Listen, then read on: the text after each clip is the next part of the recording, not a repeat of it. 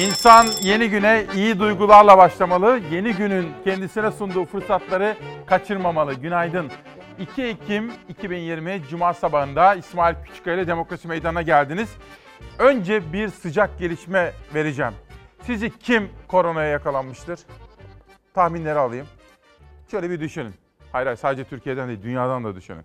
Evet biz sabah haber hazırlığımızı yaparken ABD Başkanı Trump'ın en yakın çalışma arkadaşlarından birisinin koronaya yakalandığını haberleştirmiştik. Sizlere o haberleri aktaracaktık. Ve ABD Başkanı Trump ve eşinin de kendilerini önlem olarak karantinaya alacaklarını duyuracaktık. Bunun haberleri hazırdı. Fakat tam sizlere günaydın demeye hazırlanırken ben uluslararası ajanslara şu haber de düştü. Danışmanından sonra ABD Başkanı Trump da koronaya yakalandı. Evet, tekrar ediyorum. ABD Başkanı Donald Trump'ın testleri pozitif çıktı. Danışmanıyla çarşamba günü o televizyon müsabakasına giderken beraberdi, aynı uçaktaydı. O danışmandan koronavirüs kaptığı belirlenmiş oldu. Tekrar ediyorum. Dünya televizyonlarıyla aynı anda duyurmuş olalım. ABD Başkanı Trump da Covid-19 çıktı efendim. Bu konudaki gelişmeleri sizlere aktaracağım. Günaydın. 2 Ekim 2020 Cuma sabahında Demokrasi Meydanı'nda neler var efendim? 1. Ekonomi var. En önemli gündem maddesi ekonomi ve bağlantılı olarak tarım. İzmir'den bu konuda özel bir kadın davet ettim ve davetimize icabet etti. Sizlerle buluşturacağım. Tarım, ekonomi, korona, Türkiye'den ve dünyadan gelişmeler, ABD Başkanı'nın yakalandığı korona konusunda en son meydana gelen olaylar. Her birini sizlere aktaracağım. Ve spor. Maalesef Galatasaray Avrupa'ya veda etti. Türk takımlarının maalesef Avrupa'daki başarı karnesi olumsuz bir şekilde aşağıya doğru inmeye devam ediyor. Tarım, ekonomi, sağlık, eğitim. Eğitim yine ana gündem maddelerimizden birisi olacak. Günaydın. İyi misiniz efendim? İnsan yeni günü ve yeni günün getirdiği fırsatları kaçırmamalı diyorum ve ulusal çıkarımızdır diyorum. Gazete manşetleri bir gelsin şimdi. Yönetmenim Hilal Mustafa bana yardımcı oluyor. Hürriyet'te başlıyorum. Paşinyan perişan. Bakü'den Ankara'ya gelen rapora göre Azerbaycan'a saldırı Paşinyan'ı bitirdi. Artık ne ülkesinde ne de dünyada ciddi alınan Paşinyan perişan bir halde diyor efendim.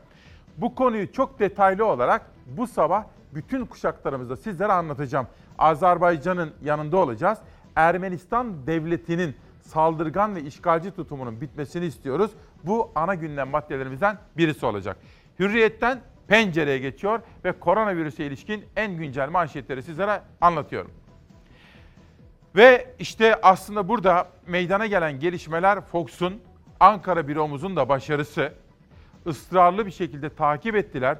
Halkın sağlıklı ve güvenilir bilgileri alması için çok çalıştık hepimiz ama Ankara büromuzu çok tebrik etmek istiyorum. İşte meydana gelen tablonun sonucu. Sağlık Bakanlığı turkuaz tabloya testi pozitif çıkanları değil, hasta kabul ettiklerini koydu. Bakanlık pozitif olan herkesi Dünya Sağlık Örgütü'ne bildirmesi zorunlu olmasına rağmen hastaları vaka olarak bildirdi. Tabii dün bu konuda bizim uyguladığımız kriterler çok farklı olunca İngiltere maalesef bizi cezalandırma yoluna gitti ve Türkiye'yi seyahat edilecek ülkeler kategorisine sokmadı maalesef efendim. İşte 1 Ekim'den 2 Ekim'e geçerken koronavirüse ilişkin detaylar. Ama şu son dakika bilgisini bir kere daha söylemek istiyorum.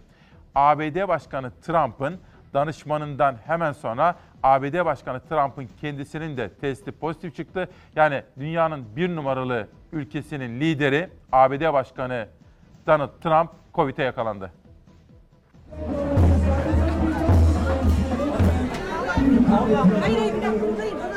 Değil bir buçuk metre sosyal mesafe adeta etten duvar ördüler kapıda. Mağaza açılışında yaşanan izdihamda pandemi tamamen akıllardan çıkmış gibiydi. Mağaza girişinde ateş ölçüldü. Ölçülebildiği kadar. Müşterilere maske de dağıtıldı. Ama gerek açılış töreni sırasında gerekse kurdele kesilip mağaza açıldıktan sonra mesafe tanımadı müşteriler. Edirne Keşan'da bir mağaza sanki hiç salgın yokmuşçasına manzaralara sahne oldu. Her şey ucuza ev eşyası alabilmek içindi. Bugün tespit edilmiş 1407 yeni hastamız var. Ağır hasta sayımızda düşüş devam ediyor. İyileşen hastalarımızın sayısı yeni hasta sayısına yakın. Her gün açıklanan koronavirüs tablosunu değerlendirdiği paylaşımında Bakan Fahrettin Koca, iyileşenlerle yeni hasta arasındaki makasın daraldığını söyledi. Son tabloya göre koronavirüs hastası 1407 kişi daha tespit edildi. Son 24 saatte iyileşen hasta sayısı ise 1402 oldu. 67 kişi daha virüs nedeniyle yaşamını yitirdi. Tedbirler elimizdeki en güçlü silah. Tedbirlere birlikte uyarak bu mücadelenin galibi olalım. Bakan sürekli tedbir uyarıları yapıyor. Ancak tedbirlerin büyük ölçüde hiçe sayıldığı denetimlerle gözler önüne seriliyor. Örneğin koronavirüs temaslısı 65 yaşındaki Mustafa B. Bursa İznik'te yaşayan adam semt pazarı yakınlarında bir kahvehanede otururken yakalandı. Bak amcamı pazar yerinde bulduk. Karantinadan kaçmış. Ağzındaki maske muhtemelen çok uzun zamandır kullanılıyor. Faydası olmaz zararı olur. Bir daha, şimdi biz konuştuk ama bir daha evden çıkarsa hemen 155'i arıyorsunuz. Tamam mı? 3150 lira para cezası kesilen temaslı adam evine gönderildi. Bir kez daha karantina ihlali yaparsa ambulansla yurda götürüleceği konusunda uyardı polis. Bize bulaştıran bu. Doğrudur. İstanbul Beyoğlu'ndaysa bir taksici tespit etti polisler. Şoför Aykut G temaslı olduğu için 14 gün ev karantinasında olması gerekirken çalışıyordu. Kim bilir kaç yolcu taşıdı polis onu fark edene kadar. Şoför para cezası kesilerek ambulansla evine gönderildi. Taksi dezenfekte edildikten sonra bir başka şoföre teslim edildi. Temaslı olduğu halde sokağa çıkan kişiler virüsü herhangi birine bulaştırdı mı? Orası şimdilik bilinmiyor. Özellikle Fox'un takipçiliği, ısrarcılığı, gerçek ve güvenilir bilgiye olan ilgisi ve Sağlık Bakanı yapmış olduğu açıklamalar ve Türk Tabipleri Birliği'nin buna gösterdiği tepki bilim kurulundan da ses çıktı efendim. Ancak son dakikayı bir kere daha verelim. Hilal hazır mıyız? Efendim ABD Başkanı Trump'ın ve eşinin Covid testi pozitif çıktı. Yani Amerika Birleşik Devletleri'nin başkanı ve eşi yani First Lady Covid'e yakalandı. Çarşamba günü televizyon münazarası için uçakta Joe Biden'la görüşmeye giderken yanındaydı danışmanı. Danışmanı dün itibariyle Covid'e yakalanmıştı ve test yapılmıştı ABD Başkanı'yla First Lady'ye yani eşine Melania Hanım'a. Her ikisinde testi pozitif çıktı. İşte bunu da sizlere anlatacağım. Trump koronavirüse yakalandı ve Donald Trump'ın yapmış olduğu açıklama test yapıldı tabii danışmanı Covid'e yakalanınca. Ondan sonra kendisinin de Covid'e yakalandığına dair haberler doğrulanmış oldu efendim. Bu konuyu takip edeceğiz ısrarlı bir şekilde. Ve bizlerle birlikte olan sizler, siz kıymetli Çalar Saat ailesi. Ta İsviçre'lerden İstanbul'a kadar gelip de bizimle birlikte olan Aslan Hanım bizimle günaydın. Hukuk insanlarımız bakın kızım Hürriyet ki avukat, Profesör Doktor Mehmet Demir ve ben şu anda hakikati öğrenmek üzere seninleyiz diyor Profesör Doktor Hasan İşgüzar. Çalar Saat ailesi uyandı onlara günaydın diyorum. Yönetmenimden rica ediyorum gazete manşetleriyle manşet yolculuğumuz devam ediyor. Efendim günaydın. Bugün ulusal çıkarımızdır diyorum. İlk soruyu sorayım. Ulusal çıkarımızdır dediğimiz ne var? Mesela nedir bizim ulusal çıkarımız? Dün bunu biz danışmanımla uzun uzun tartıştık. Ulusal çıkarımız nedir? Ulusal çıkarımızı konuşmamız gerekiyor. Ve bu konuda sizlerin yorumlarını da merakla bekliyorum. Lütfen Instagram ve Twitter'dan bana aktarın. Pencereden bir haber daha sonra sözcüye geçelim. Bakalım ne geliyor? 6-8 Ekim soruşturmasında tutuklama talebi. HDP'lilere yönelik 6-8 Ekim soruşturmasında gözaltına alınan 20 isim adliyeye götürüldü ve sorgulandı. Soruşturmayı yürüten savcılar HDP'lilerin tutuklanmasını talep etti. Listede Kars Belediye Başkanı Ayhan Bilgen de var. Bilgen aynı suçlamayla tutuklanmış ve Anayasa Mahkemesi bu konuda hak ihlali kararı vermişti. Bu sabahki haber buluşmamızda demek ki koronaya ilişkin gelişmeler ve ABD Başkanı'nın yakalandığı virüs manşet Türkiye'deki yansımaları ve Sağlık Bakanı'nın yapmış olduğu açıklama, Türk Tabipleri Birliği'nin ve Bilim Kurulu'nun gösterdiği tepki manşet.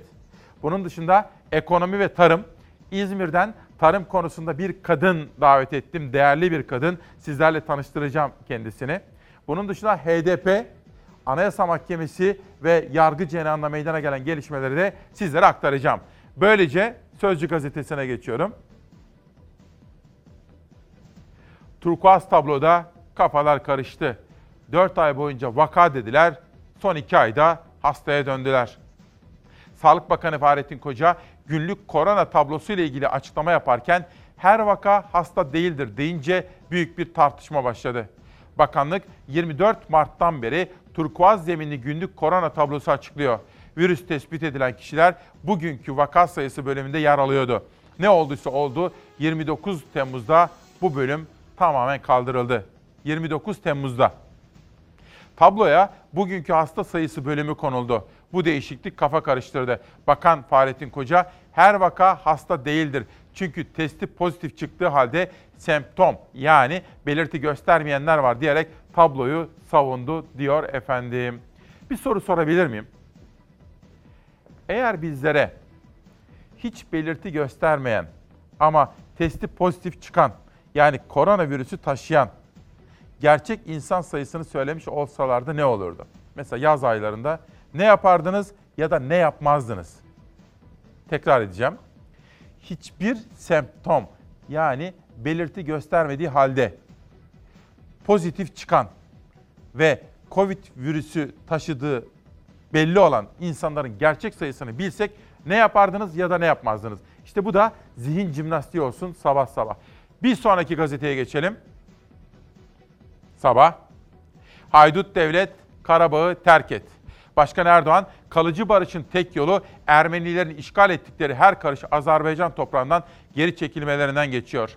Ermenilerin Karabağ işgaline ve sivil katliamlarına karşı kör, sağır, dilsiz kalanların bu tavrı da ikiyüzlülüktür. Bu haydut devlete Ermenistan destek verenleri insanlığın ortak vicdanı önünde hesap sorulacağı konusunda uyarıyorum dedi. Cumhurbaşkanı Erdoğan dün yeni yasama yılının açılışında mecliste yaptığı konuşmada. Cumhurbaşkanlığı ifadeler konusunda biraz daha dikkatli olması konusunda uyaranlar ve eleştirenler de oldu. Şöyle kısaca şöyle özetlemeye çalışayım. İlerleyen bölümlerde anlatırım da. Şimdi buradaki saldırganlığı yapan Ermenistan devleti. Yani onun başındaki çapsız liderler. Değil mi? İşgalci ve saldırgan bir tutum takınıyor. Fakat kelimeleri öylesine özenli seçmeliyiz ki bundan bu olaydan hiçbir suçu ve kusuru olmayan Ermeniler ve özellikle Türkiye'deki Ermeni vatandaşlarımızın hiçbir şekilde incinmemesi gerekir. Yani sapla samanı birbirinden ayırmamız gerekiyor. Tekrar ediyorum. Sırada tabii önemli bir haber var. Bir diplomasi masasından gelen haber. Birleşmiş Milletler'de Türkiye'nin Libya ile imzalamış olduğu anlaşma tescil edildi. BM'nin ilgili maddeleri uyarınca. Bu haberi izlerken ama şunu bir kere daha söylemek istiyorum.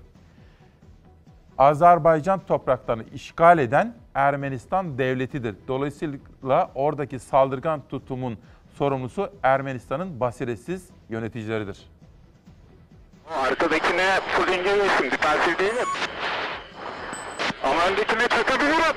Akdeniz ve Ege'de korsanla, haydutla asla eyvallah etmeyiz. Doğu Akdeniz'de yaşanan gelişmelerle ilgili diplomasi cephesinde sıcak saatler yaşandı. Türkiye ile Yunanistan bölgede istenmeyen olayları ve kazaları önlemek için mekanizma kurdu. Birleşmiş Milletler Türkiye ile Libya arasında imzalanan deniz yetki sınırları mutabakatını tescil etti. Avrupa Birliği ise Türkiye'ye yönelik diyalog çağrısını yineledi. Doğu Akdeniz'de çözümün yolu diyalog ve müzakeredir. Sağduyu ve aklı selimle hareket edilirse kazan kazan temelli bir formül bulunabilir. Kasım 2019'da Türkiye Libya ile anlaşma imzaladı. İki ülkenin kıyıları komşu oldu. Anlaşmayla belirlenen alanda balıkçılıktan petrol ve doğal gaz aramaya kadar pek çok faaliyette söz hakkı sadece Libya ve Türkiye'ye ait oldu. Varılan mutabakat Libya Meclisi'nde kabul edildi. Türkiye ve Libya anlaşmanın içerdiği koordinatları Birleşmiş Milletler'e iletti ve gece saatlerinde Birleşmiş Milletler o deniz sınırı anlaşmasını tescil etti. Mutabakat uluslararası geçerlilik kazandı. Türkiye'nin Libya ile olan anlaşması özellikle Yunanistan'ı rahatsız etmişti. Atina hükümetinin attığı adımlarla Doğu Akdeniz'de sular ısındı. Tansiyon aylarca düşmedi. Türkiye her fırsatta diplomasiden yana olduğunu dile getirse de Yunanistan önceleri masaya oturmadı. Sonrasında ise diplomasiye kapılarını açan bir tutum sergiledi. Biz diyalog kanallarını açık tutan kararlı duruşumuzu sonuna kadar koruyacağız. Doğu Akdeniz'de krizin aşılması için NATO da devreye girdi. Türkiye ve Yunanistan arasında istikşafi görüşmeler başladı ve NATO akşam saatlerinde bölgede Türk-Yunan mekanizmasının kurulduğunu açıkladı. Milli Savunma Bakanlığı'ndan da genel ilkelerde ortak anlayışa varıldı açıklaması geldi. Türkiye ve Yunanistan askeri heyetleri arasında NATO karargahında yapılan toplantılar sonucunda genel ilkelerde ortak anlayışa varıldı. Türkiye ile Yunanistan arasında oluşturulan mekanizmanın amacı Doğu Akdeniz'de istenmeyen olaylar ve kaza riskini azaltmak. Bu sebeple iki ülke arasında denizde ve havadaki ayrıştırmayı kolaylaştıracak bir acil irtibat hattı oluşturulacak. Haklı olan masadan kaçmaz. Diyalogtan kaçmaz, müzakereden kaçmaz. Öte yandan Avrupa Birliği Liderler Zirvesi'nin de gündem başlıklarından biriydi Doğu Akdeniz. Zirveden Türkiye'ye yönelik yaptırım kararı çıkmadı. Avrupa Birliği liderleri diyalog çağrısını yineledi. Avrupa Birliği Komisyonu Başkanı Ursula von der Leyen ise yapıcı bir diyalogtan yana olduklarını söyledi. Ancak tüm seçenekler masada diye konuştu. So this will be the topics of the day. 2 Ekim 2020 sabahının manşetlerini özetlemek istiyorum. Yani bugünkü gündemimizde ne var? Covid-19'a ilişkin Sağlık Bakanlığı'nın yapmış olduğu açıklama, uygulamaları ve Türk Tabipleri Birliği'nin haklı olarak onlara yönelik eleştirileri manşet. Ve bununla bağlantılı olarak dünyadaki gelişmeleri takip ederken ABD Başkanı Trump ve eşinin de Covid'e yakalandığı. Evet evet ABD Başkanı Trump ve eşi Covid'e yakalandı. Günün son dakika gelişmelerinden birisi de bu. Bir başkası HDP'ye yönelik operasyon ve onun Kars başta olmak üzere HDP'ye yansımaları ve Kobane olaylarına dair soruşturmanın yansımaları ana gündem maddelerimizden birisi. Ve bugün 5. gün.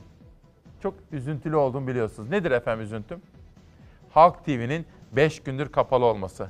Geçen ay Tele1'den sonra bu ayda Halk TV'nin 5 gündür kapalı olması bizleri yani Türkiye'nin demokratik ülkeler ligindeki yerini yükseltmesini isteyen, bunu hedefleyen ve savunan bizleri üzmektedir. Bu da ana gündem maddelerimizden birisi. Bunun dışında tarım ve ekonomi yine manşetlerimizden olacak. İzmir'den bir kadın, değerli bir kadın davet ettim. Kooperatifleşme, kadın hareketi, bütün bu önemli konuları tartışacağız İsmail Küçükkaya ile Demokrasi Meydanı'nda. Daha da pek çok sürprizim var. Sözcü ve Sabah derken bir sonraki gazeteye geçelim. Bir Gün Gazetesi yalanın adı ulusal çıkar oldu diyor. Koronavirüs verilerinin gizlendiğini itiraf eden Sağlık Bakanı gerekçesini ulusal çıkarları korumak olarak açıkladı. Her kesimden Koca'ya tepki yağdı. Sağlık Bakanı Fahrettin Koca önceki gün vaka sayısının değil hasta sayısının açıklandığını söyleyerek rakamların saklandığını ifade etti. Koca aradan 24 saat geçmeden yeni bir skandala daha imza attı diyor Bir Gün Gazetesi. Tepkiler üzerine açıklama yapan Bakan Koca, verilerin ulusal çıkarları koruma amacıyla bu şekilde verildiğini dile getirdi. Bakan, iktidarın rakamlara müdahalesinde itiraf etmiş oldu. Koca'nın sözlerini uzmanlar Bir Gün Gazetesi editörlerine Yaren Çolak'ın sorularına verdikleri yanıtlarla değerlendirmişler. Mesela Mehmet Ceyhan, anladığım vaka sayısının açıklanmaması ekonomiyle ilgili ifadesini kullandı. Profesör Doktor Ahmet Saltık, Sağlık Bakanı bu işi yüzüne gözüne bulaştırdı. İstifa etmesi gerek derken Profesör Doktor Kayhan Pala ise şöyle konuştu. Pandemiye karşı mücadele ederken böylesine bir güven sorunu yaratmak hiç kimse için kabul edilebilir değildir. O halde size bir soru sorayım. Bunun haberini izlerken sizler de düşünün olur mu? Manşetimiz ulusal çıkarımızdır diyoruz. Ulusal çıkarımız nedir? Bunu tartışmamız gerekiyor. İki tez var efendim. Bir, ulusal çıkarımız halkın sağlığını korumaktır. Evet evet halkın sağlığı, halk sağlığı diye sihirli bir kavram var. Bunu yaparken de en doğru, en hızlı, en güvenilir bilgiye ihtiyacımız var. Hani size sordum ya, yaz aylarından itibaren hiçbir belirti göstermese de yapılan testlerde pozitif çıkan yani Covid virüsü taşıdığı belli olan insanların tam sayısı açıklansa ne yapardınız, ne yapmazdınız? Çoluğunuza, çocuğunuza, kendinize, etrafınıza, anne babanıza neyi yapmasına izin verir ya da neyi yapmasına izin vermezdiniz? Bu soruların yanıtı bence önemli. İkinci teze geliyorum. İkinci tez şu.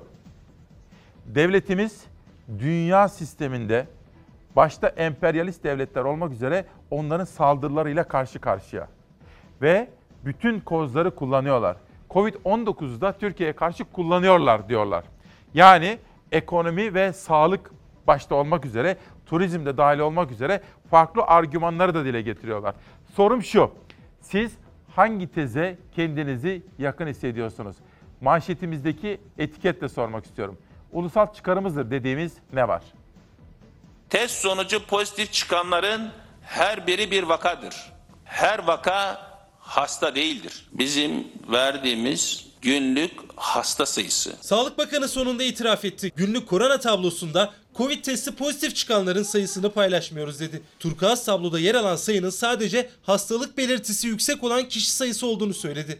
Yani koronavirüs taşıyan kişiler açıklanan resmi rakamdan çok daha fazla. Türkiye'deki günlük vaka sayısı kaç diye de soruldu bakana.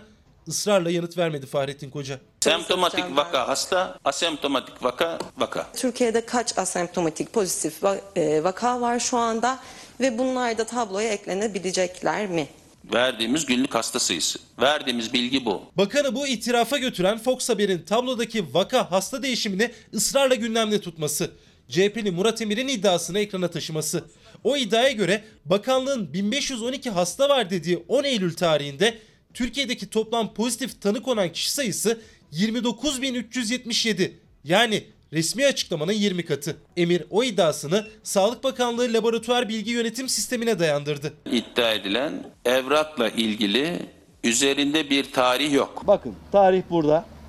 Dikkatli baksaydı görürdü. O belgede 10 Eylül tarihi yazılı. Sağlık Bakanı 10 Eylül tarihinde 29.377 pozitif tanı konduğuna ilişkin belge için evrak demeyi tercih etti ve bakanlığın hasta vaka ayrımı yaptığını söyledi. Turkuaz tabloda sadece semptom yani belirti gösterenlerin hastaların sayısının yer aldığını, testi pozitif çıkıp semptom yani belirti göstermeyenlerin vakaların yer almadığını açıkladı. Her gün açıklanan ve üzerinde durduğumuz yeni hasta sayısı asıl dikkat konusu olmalıdır. Bu bir itiraftır. Bugüne kadar kamuoyu yanıltılmıştı. 8 aydır benden duyduğunuz rakamlar yanlıştı. Bir bakan bu duruma düşmemeli. Tablodaki bütün veriler doğrudur. Mücadelede de gizlenerek herhangi bir şey yapılmıyor. Bakan bir şey gizlenmiyor derken vaka sayısı neden paylaşılmıyor sorularına yanıt verirken gergindi. Testi pozitif çıkan ancak semptom göstermeyen günlük kişi sayısı kaç sorusuna da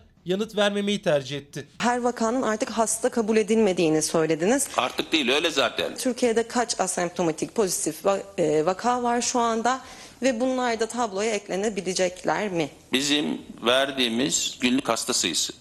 Zaten 29 Temmuz'dan itibaren de günlük hasta sayısı olarak verdik. Verdiğimiz bilgi bu. Bilelim ki salgınla mücadele sürecinde devletimiz halkının sağlığı kadar ulusal çıkarlarını da korumaktadır. Çünkü salgın hayatın bütün alanlarını etkilemektedir. Mesuliyeti olmayan bazı kişilerin tenkitleri fotoğrafın bir noktasına mercekle bakıp leke aramaktan farksızdır. Murat Emir'in laboratuvar bilgi yönetim sisteminden aldım dediği belgeye göre Türkiye'de bir gündeki pozitif tanı konan kişi sayısı açıklanan günlük hasta sayısının 20 katı. Ama bakan ısrarla günlük vaka sayısını açıklamadı. Eleştirilere karşı ulusal çıkar vurgusunu büyük harflerle yaptı. Burada gerçek bir gazetecilik yaptığı için Ankara büromuzu tebrik ediyorum. Muhabir odaklılık bu. Dün bir vesileyle Uçan Kuş'a gitmiştim. Can Tanrıyar ve Anıl Can Tanrıyar'a gitmiştim. Hani yeni kitabımı da onlara imzalayarak da vermiştim. Ne zamandır da yeni kanallarını görmek istiyordum. Orada Can'ın odasına girerken kıdemli muhabir yazıyordu. İşte dedim bu. Aradığımız şey muhabir odaklı. Ankara büromuzun yaptığı bu haber ısrarlı takip sonucunda muhabir odaklı haberciliğin başarısıdır efendim. Ve Sağlık Bakanı bakın bunu sonunda kabul etti. Sizlerden gelen yorumları okuyalım mı? Gelin. Fatma Öktem Çınar. Bu mesajları lütfen dikkatle takip ediniz. Vaka sayısını doğru bilseydik daha dikkatli olurduk. Bir şeylerin gizlendiğini bilmemiz güvensizliği doğurdu ve daha çok yayılmasına sebep oldu bence. Çok kişi ciddiye alandı, yalanlar var diye. Doktor Fahrettin Koca, bakın Sayın Bakan, Sayın Bakanımız hiç olmadı çok üzgünüm diyor.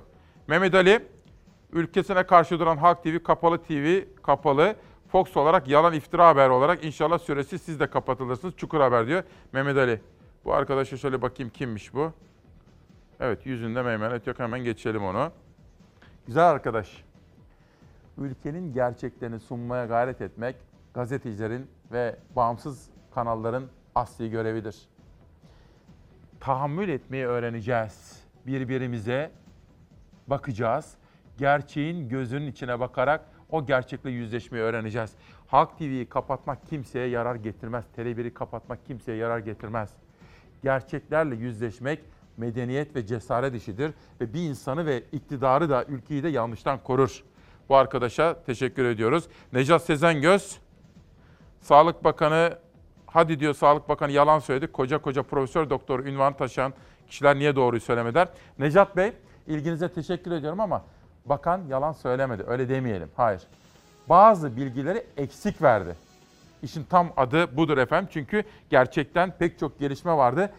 Bazı bilgileri eksik verdiler. Benim anladığım budur. İsmail Bey günaydın, iyi yayınlar. Ulusal çıkarımız nedir? Hak, hukuk, adalet, vicdan olmalı. Katılıyorum. Nazlı Aygül, Atatürk ilke ve inkılaplarına sonuna kadar sahip çıkmaktır diyor. Yani şunu söylemeye çalışıyorum Necat Bey. Her her şeyi söyleyebiliriz. Ama asıl olan nasıl söylediğimizdir, nasıl ifade ettiğimizdir. Çok ağır eleştirilerde bile bulunabiliriz ama bunu nazik bir şekilde ama net ifadelerle yapabiliriz. Bütün çabamız bu yöndedir. Bir günden bir haber daha gelsin. Sarayın günlük harcaması 10 milyon lira. Nurcan Gökdemir'in Ankara'dan yazdığı bir manşet.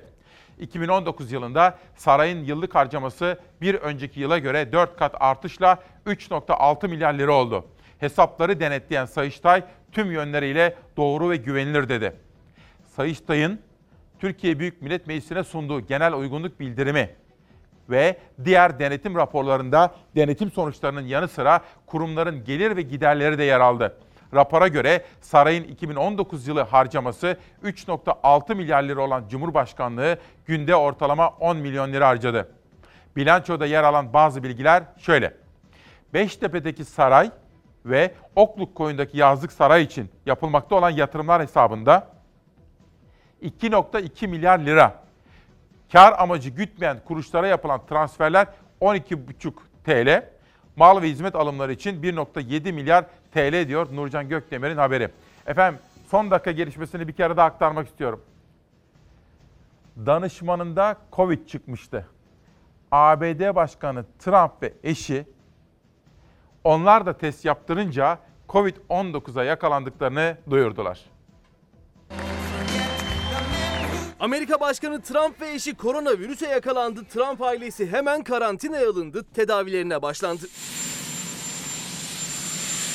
Amerika Birleşik Devletleri'nde Trump'ın baş danışmanlarından Hope Hicks'in korona testi pozitif çıktı. Hicks en son Trump'la aynı uçaktaydı. Amerika Başkanı'nın Hicks'le yakın temasta olduğu tespit edilince Trump ve eşi de karantinaya alındı. Hemen koronavirüs testi yapıldı. Trump koronavirüs test sonucunu sosyal medya hesabından duyurdu. Kendisi ve eşinin sonucunun pozitif çıktığını açıkladı.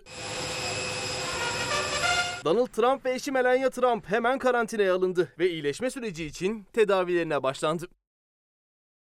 Bakın bu haber bize şunu hatırlatmalı. Bu virüsün şakası yok, ayrımı yok. Şimdi bakın meselenin ne kadar ciddi olduğunu, çemberin nasıl daraldığında göstermek isterim. Birbirimizi tanıyoruz değil mi efendim? 8 yıldır her sabah güne birlikte başlıyoruz. Sizleri korkutmak ve kaygılandırmak istemem. Bilakis. Ülkemin gerçeklerini size anlatmak, hiçbir şeyi saklamamak ama mutlaka mücadele edersek, dayanışma içerisine girersek kazanacağımızı bilirim. Bu duyguyu vermeye çalışırım çünkü inanırım. Ama bu konuda biraz daha ciddi olmanızı isteyeceğim. Ciddi olmamız gerekiyor. Bakın gelin. Günaydın İsmail. Bu virüs çok yakınımızda. Artık daralan çember de yok. Çalarsat ailesinden sevgili kardeşim Profesör Doktor Ali Şehirlioğlu'nun ağabeyini cumartesi günü yengesini de dün kaybettik. Çok üzgünüz. Ulusal çıkarlar gerçekçilik gerektirmez mi? Siz olmasanız gerçekler nasıl ortaya çıkacak Profesör Doktor Ali Ergin? Bakın bu iki haber Trump ve eşinin yaşadığı Covid testi ve bu haber bize şunu söylüyor. Evet biraz korkmamız gerekiyor. Biraz kaygılanmamız gerekiyor. Çünkü bu işin şakası yok. ABD başkanıymış, profesörmüş, zenginmiş, fakirmiş, kadın erkek ayrım gözetmiyor efendim. O halde bir günden Cumhuriyet'e geçelim. Sonra Türk Gün Gazetesi gelecek. AKP'li babam sağ olsun. Seyhan Avşar'ın manşeti. Gençler işsiz, gençler işsiz ama AKP'li yöneticinin 3 çocuğuna kapılar açıldı. Üniversiteli, yüksek lisanslı ve kamu sınavlarında yüksek puan alan yüz binlerce gencin işsizlikle boğuştuğu Türkiye'de bazı gençler çok şanslı. Onlardan üçü de eski AKP Diyarbakır İl Başkan Yardımcısı Mehmet Arzu'nun üç çocuğu. Arzu'nun bir oğlu ve bir kızı TRT'de, diğer oğlu ise Diyarbakır'da Çevre ve Şehircilik İl Müdürlüğü'nde işe alındı. Mehmet Arzu çocuklarının üniversite mezunu, yeterliliği olan çocuklar olduğunu düşünerek düşük maaşa çalışıyorlar. Diyarbakır'daki oğlum Sur'da çalışıyor, mimar bulamadılar. O pozisyona alındı. Halen AK Parti üyesiyim, o parti için ölüme de giderim. Bizi size şikayet edenler AKP'li, bizler AK Partiliyiz diye konuştu diyor efendim. Bir sonraki gazetemiz Türk Gün. Türk Gün'ün manşetine bir bakalım. Şimdi netice zamanı. Cumhurbaşkanı Erdoğan'ın dün parlamentonun açılışında yaptığı konuşma ve oradan verdiği manşet bugün Türk Gün'de birinci sayfada. Cumhurbaşkanı Erdoğan Ermenistan'ı kastederek bu haydut devlete destek verenleri kendilerine insanlığın ortak vicdanı önünde hesap sorulacağı konusunda ikaz ediyorum. Ateşkes kabul edilebilir değildir dedi efendim. Peki bir de HDP haberi var efendim. 6 yıl önce Kobane olayları meydana gelmişti. 2020 yılının Eylül ayının sonunda Kobane olaylarına yönelik bir soruşturma başlatıldı. En güncel bilgiyi huzurlarınıza getiriyoruz. Bugün meclisin açılış törenine katılmama kararı aldık. Oturma eylemi gerçekleştireceğiz.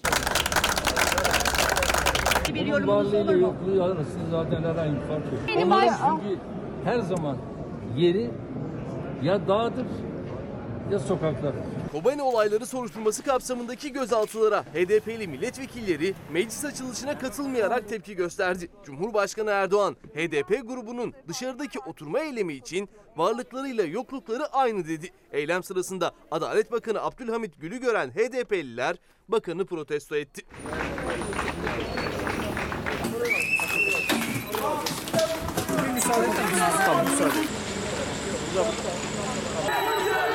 Kars Belediye Başkanı Ayhan Bilge'nin de gözaltına alındığı operasyon dün de devam etti. 6 yıl sonra raftan inen HDP'li isimlere yönelik bu soruşturma nedeniyle HDP grubu Meclis Genel Kurulu'na katılmama kararı aldı. Bu operasyonlar hukuki değil, siyasidir.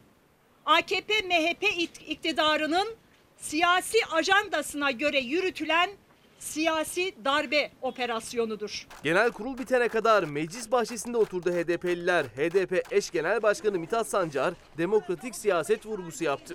HDP demokratik siyaset zeminini hiçbir şekilde terk etmeyecektir. İktidarın hedeflerinden birinin de HDP'yi hırçınlaştırarak kendi çizgisinden uzaklaştırmak, bu yürüyüşünden saptırmak olduğunun farkındayız. Akşam saatlerinde geçtiğimiz hafta Kobane olayları soruşturması kapsamında gözaltına alınan aralarında HDP'li eski milletvekillerinin de bulunduğu 20 kişinin savcılıktaki sorguları tamamlandı. O 20 kişi tutuklama talebiyle mahkemeye sevk edildi. Nasıl bir ülke istiyoruz efendim? Dün Nihal Hanım geldi de bizim rahmetli Tayfun Talipoğlu'nun hayat arkadaşıydı. Bana bunu getirdi. Tayfun Talipoğlu. Benim muhabirlik yaptığım günlerde Sabah gazetesinden itibaren. Onunla da konuştuk biraz böyle Tayfun'un kullandığı, sevdiği kalemleri bana armağan etti. Çok değerli ve ağır bir sorumluluk. Ama orada şunu konuştuk. Tayfun dedi birkaç arkadaştan bahsetti. Benden bahsetti. İsmail Saymaz'dan bahsetti. Böyle birkaç arkadaştan bahsetti. Fatih Portakal'dan bahsetti. Ve bizlerin Türkiye için yapmaya çalıştıkları Tayfun neler neler söylemiş de dedim ki ülkemiz iyi olsun istiyoruz. Demokrasi olsun, huzur olsun, refah olsun, özgürlükler olsun, insan haklarında gelişelim, refah olsun, barış olsun ülkemizde. Amacımız bu. Türk günden evrensele geçeceğim. Evrensel Gazetesi'nin sürmanşetinde HDP'den mecliste oturma eylemi haberini görüyorum. HDP, Cumhurbaşkanı Erdoğan'ın konuşma yaptığı meclis açılış oturumuna katılmayarak bahçede oturma eylemi başlattı. HDP eş başkanı Sancar bu kadar büyük bir haksızlığı, hukuksuzluğu, zulmü genel kurulda değil meclis bahçesinden duyurmayı daha doğru gördük dedi efendim. Bir sonraki gazetemiz Kayseri. Bugün de HDP'deki gelişmeleri sizlere anlatmaya gayret ediyorum. Ama esnaf ve ekonomi ve tarım manşetleri de var. Esnaf çıkmazda. Pandemi nedeniyle esnaf büyük sıkıntı çekiyor. Adeta bir çıkmazın içerisine sürüklenen esnaf borcunu ödeyemiyor. Dükkan kapatmak zorunda kalıyor. Servisçilerden tutun da kırtasiyecisine kadar tüm esnaf çaresizlik içinde bekliyor. Bu çok önemli bir haber. Savaş Yıldız'la birlikte seçtik yerel gazeteleri. Kayseri esnafın hali fakat arkadaşlar şu dağı ayırsalar ne kadar güzel olur.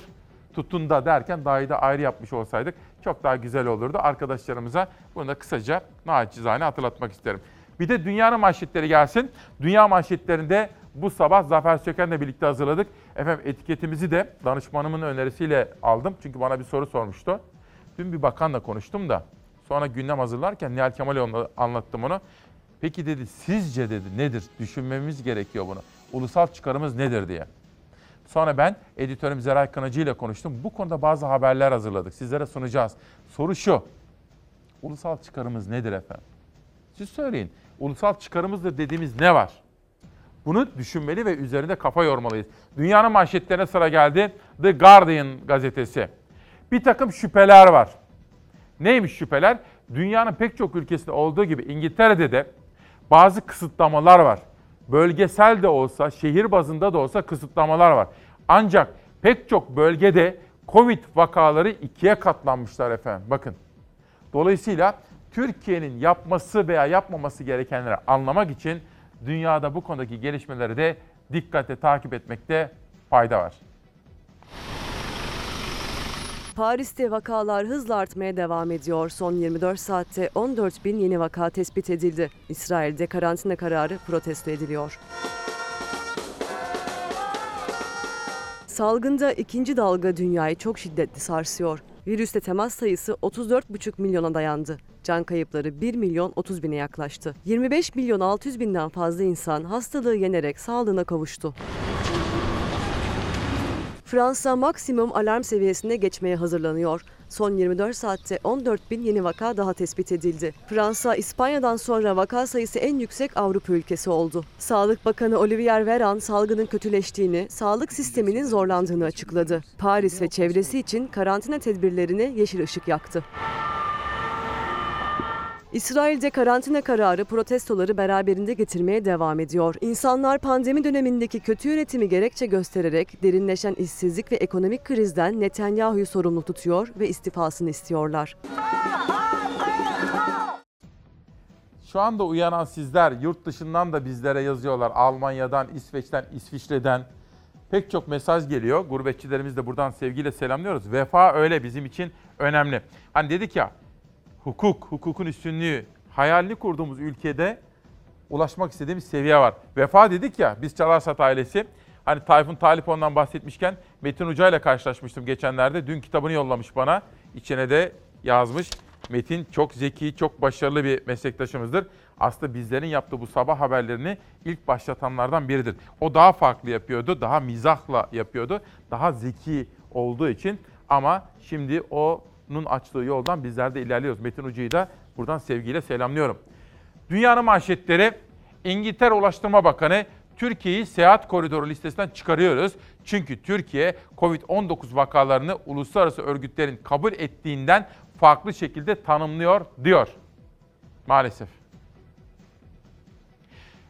Erdoğan'ın sözleri T24'ün manşetinde Cumhurbaşkanlığı hükümet sistemi değişikliğinin ideal seviyeye gelmesi vakit alacaktır diyor. Ama o vakit geçerken acaba bizler ve halkımız ve devletimiz nasıl bedeller ödüyor veya ödeyecek bu ortada yanıt bekleyen bir soru. HDP meclis bahçesinde oturma eylemi başlattı. Açılışa katılmama kararı aldılar. O gelişmeyi de Bir Gün Gazetesi manşetten duyur, duyurmuş oldu. Anayasa Mahkemesi Hopa eylemindeki polis şiddetine 9 yıl sonra ihlal dedi. Hopa'da Metin Lokumcu'nun polis şiddetiyle öldürülmesinin ardından Ankara'da sokağa çıkan eylemcilere yönelik polis şiddeti hakkında Anayasa Mahkemesi insan haysiyetiyle bağdaşmayan muamele kararı verdi. Bu arada son zamanlarda Anayasa Mahkememizin Türkiye'nin âli menfaatleri doğrultusunda özgürlükçü tutumlar takındığını, özgürlükçü kararları oy birliğiyle aldığını bir kere daha hatırlatmakta ve Yüce Mahkemenin her bir bireyine ve tüzel kişiliğine teşekkür etmekte fayda görüyorum. Anayasa Mahkemesi'nin son zamanlarda verdiği kararlar sancılı ve sakattır. Anayasa Mahkemesi yeni hükümet sisteminin doğasına uygun şekilde yeni baştan yapılandırılmalıdır. Sayın Soylu ve Sayın Bahçeli birlikte bir çalışma mı yapıyorlar? Yoksa AK Parti ve Sayın Bahçeli bir çalışma mı yapıyor? Onu anlamaya çalışıyoruz. Parlamento bu konuda Anayasa Mahkemesi ile ilgili yeni bir yapılanmaya giderse, yeni bir adım atarsa seve seve ben de buna katılırım. Bahçeli'nin Anayasa Mahkemesi çıkışı tam bir fecaattir. Bugünkü Anayasa Mahkemesi'nin durumundan şikayet ediyorsanız elinize sağlık. Bunu siz yaptınız. MHP liderinin Anayasa Mahkemesi'nin yapısı değişmeli çağrısına Cumhurbaşkanı meclisi işaret ederek destek verdi. Muhalefet tepkili. Efendim Anayasa Mahkemesi kararını beğenmediniz kapatın. Efendim Tabipler Birliği'nin açıklamalarını beğenmediniz. Beğenmediğimiz her, her tarafı kapatalım. Bahçeli'nin çağrısı demokratik sistem içerisinde, meşhur zemin içerisinde tartışma davetidir. Anayasa Mahkemesi ve diğer kurullar hiçbiri dokunulmaz değildir. Bunlar tartışılabilir. Anayasa Mahkemesi'ni kaldıralım, değiştirelim demek anayasaya, toplum sözleşmesine, millete kafa tutmaktır. Önce İçişleri Bakanı Süleyman Soylu hedef aldı Anayasa Mahkemesi'ni. Ardından MHP liderinin çıkışı geldi.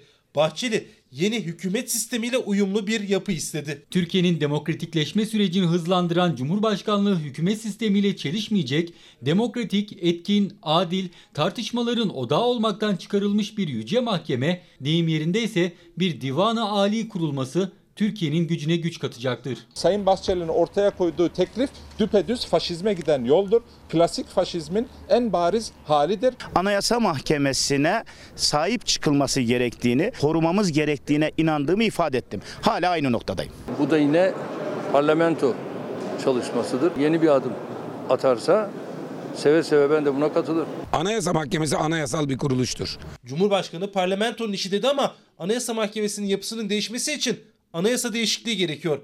AK Parti ve MHP'nin milletvekili sayısı ise değişiklik için yeterli değil. Bu konuyu takip edeceğim. Şimdi bazı mesajlar var. Kimisi diyor ki işte ne güzel eleştirileri de okuyorsun diyor ama okuma onları diyor. Kimisi de diyor ki e, eleştiriye tahammül. Efendim eleştiriye açığız. Eleştiri bizi yüceltir ama ondan ders alırsak. Fakat biraz evvel olduğu gibi hakaret edemez hiç kimse. Hiç kimsenin bir başkasına hakaret etme hakkı yok. Eleştir, ağır eleştirelim ama kimse kimseyi hakaret ederek aşağılamaya çalışmasın. Benim kanalımla ilgili de laf etmişti biraz önceki arkadaş. Dolayısıyla tekrar ediyorum. Ben bile isteye gönüllü olarak eleştirileri okuyorum burada. Yüzleşmek istiyorum. Ama hakaret istemiyoruz efendim. Dün sizlere söz vermiştim. İyi Parti'den işte Akşener'in danışmanıyla konuştum, Aytun Çıray'la konuştum. İşte Vedat Bey var. O kadar çok insanla konuştum. Bu İyi Parti'de meydana gelen gelişmeleri anladım. Başkanlık divanı da şekillendi. Orada asıl önemlisi olan Koray Aydın yine teşkilatlardan sorumlu. Ben oradaki gelişmeleri sizlere anlatacağım efendim. Meseleyi anladığımız tahmin ediyorum. Çok sayıda kişiyle konuştum ama şimdi reklama gideceğim. Reklama gitmeden bunu sizlere anlatmak istemem. Çok dikkatimi çeken yazılardan biri Nedim Şener bugün FETÖ'de örgüt içi çatışma. Dört ayrı yurt dışındaki FETÖ'cülerde dört ayrı grup oluşmuş efendim. Nedim onları irdelemiş bugün. FETÖ dünyada da bölünüyor diyor. Şimdi bir vefat haberi dikkatimi çekti. Acı kaybımız bakın. Dünya Apaz ve Adigya diasporasının değerli büyüğünü kaybetmişler. Bu dikkatimi çekti. Bunu bir inceleyeceğim. Bir de bizim çok kıymetli hocamız Mehmet Haberal, Profesör Doktor Ali Bozer için de bakın çok üzgünüz diyor efendim. Onu da Allah rahmet eylesin diyelim Ali Bozer'e. Ve iki kitap tanıtımı sonra reklam sonra manşetlerle haber yolculuğumuz devam etsin. Halil İbrahim Yıldırım 23 Nisan 1920 100 yılın armağanı Milletin Meclisi. Tam da meclisin açıldığı günlere denk geldi efendim. Bir de Umut Yolcuları Muhittin Güner'i. Biz Çalarsat ailesi Umut Yolcularıyız öyle değil mi?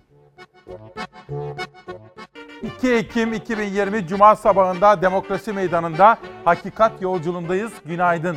İsmail Küçükkaya ile Çalarsat ailesi uyandı.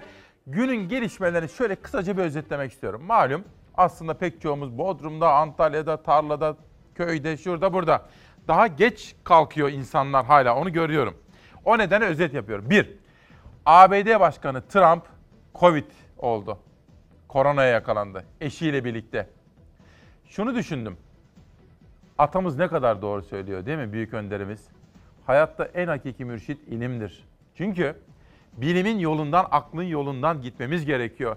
Daha çarşamba akşamı rakibi Joe Biden'la tartışırken televizyonda ABD Başkanı Trump diyordu ki kocaman maskeler takıyorsun.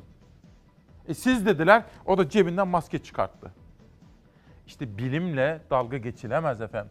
Covid-19'a yakalandı ABD Başkanı. Hilal hazır mı? Bütün günün özetlerini sunacağım ama bu dünyanın konuştuğu manşeti olduğu için şöyle kısacık bir haberle hatırlayalım. Manşeti atıyoruz.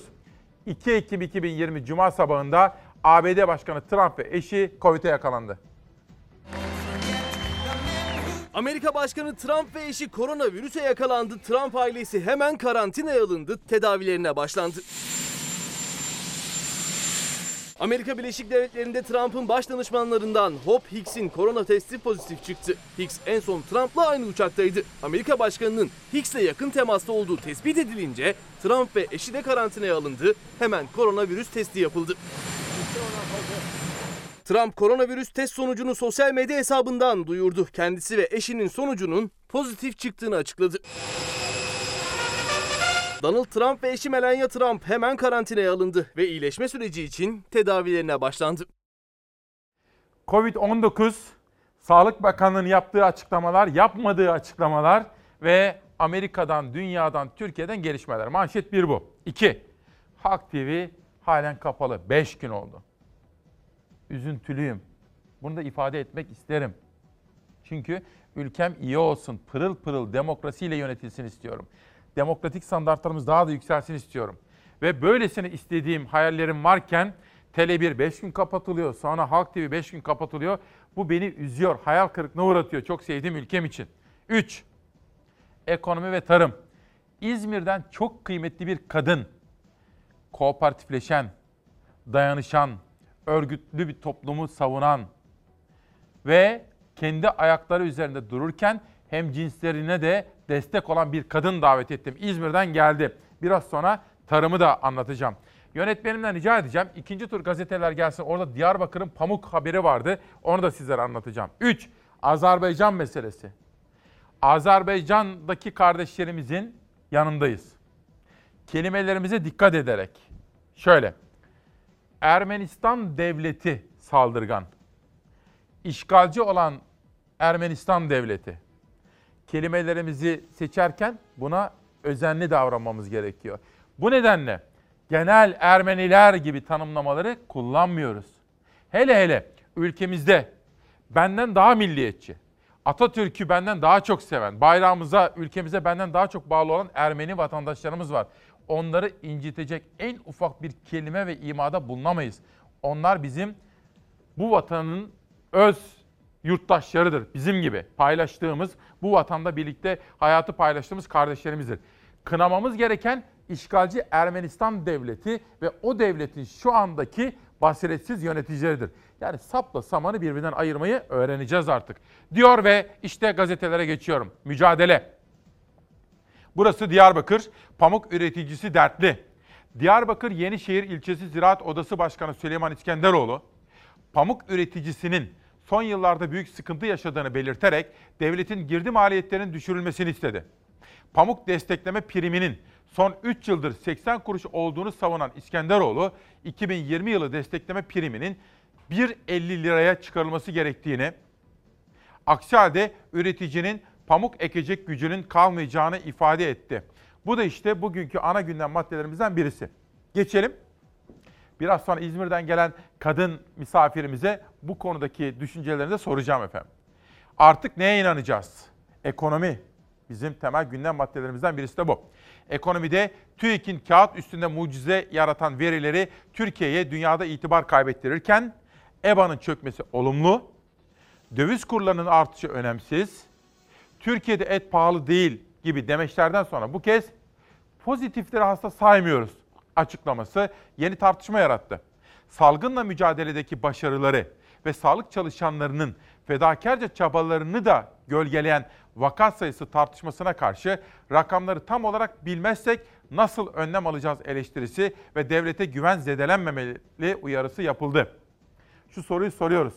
Yaz aylarından itibaren biz belirti göstermese de Covid virüsü taşıyan pozitif çıkan insanların gerçek sayısını bilseydik ne yapardık? Soru bu. Bilseydik ne yapar veya ne yapmazdık? Bir sonraki gazete gelsin. Yalanın adı ulusal çıkar oldu. Manşetteydi. Bir dakika, bir dakika dur dur dur. Önce bunu okuyayım. Sarayın günlük harcaması 10 milyon lira. Bu da ne oluyor biliyor musunuz? Şimdi siz tam onu ben anlatırken kulağıma yönetmenim bir şey söylüyor Hilal.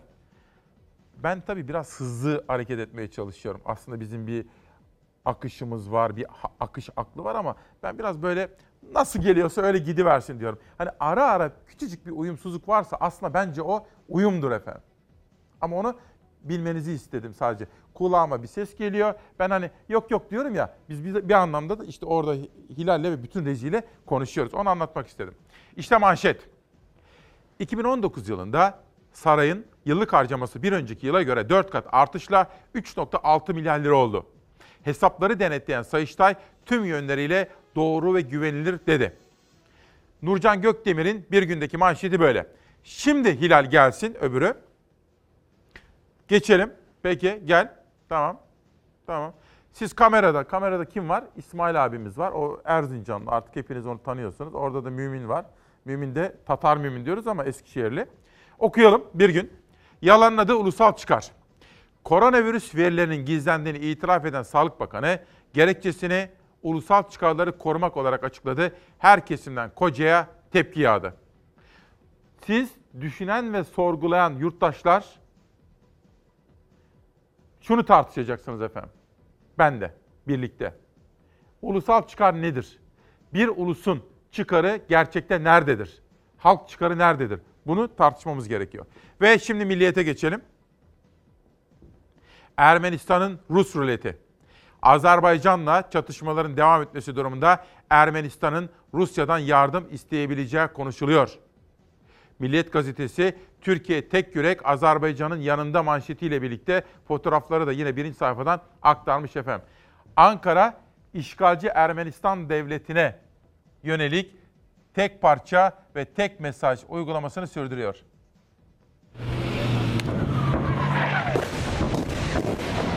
İşgalcilerin bu topraklardan çıkmakları, çıkmaları gerekir ki burada bir çözüme ulaşır. Azerbaycan ordusu işgal altındaki topraklarını kurtarmak için ilerledi. Ermenistan mevzilerini yerle bir etti.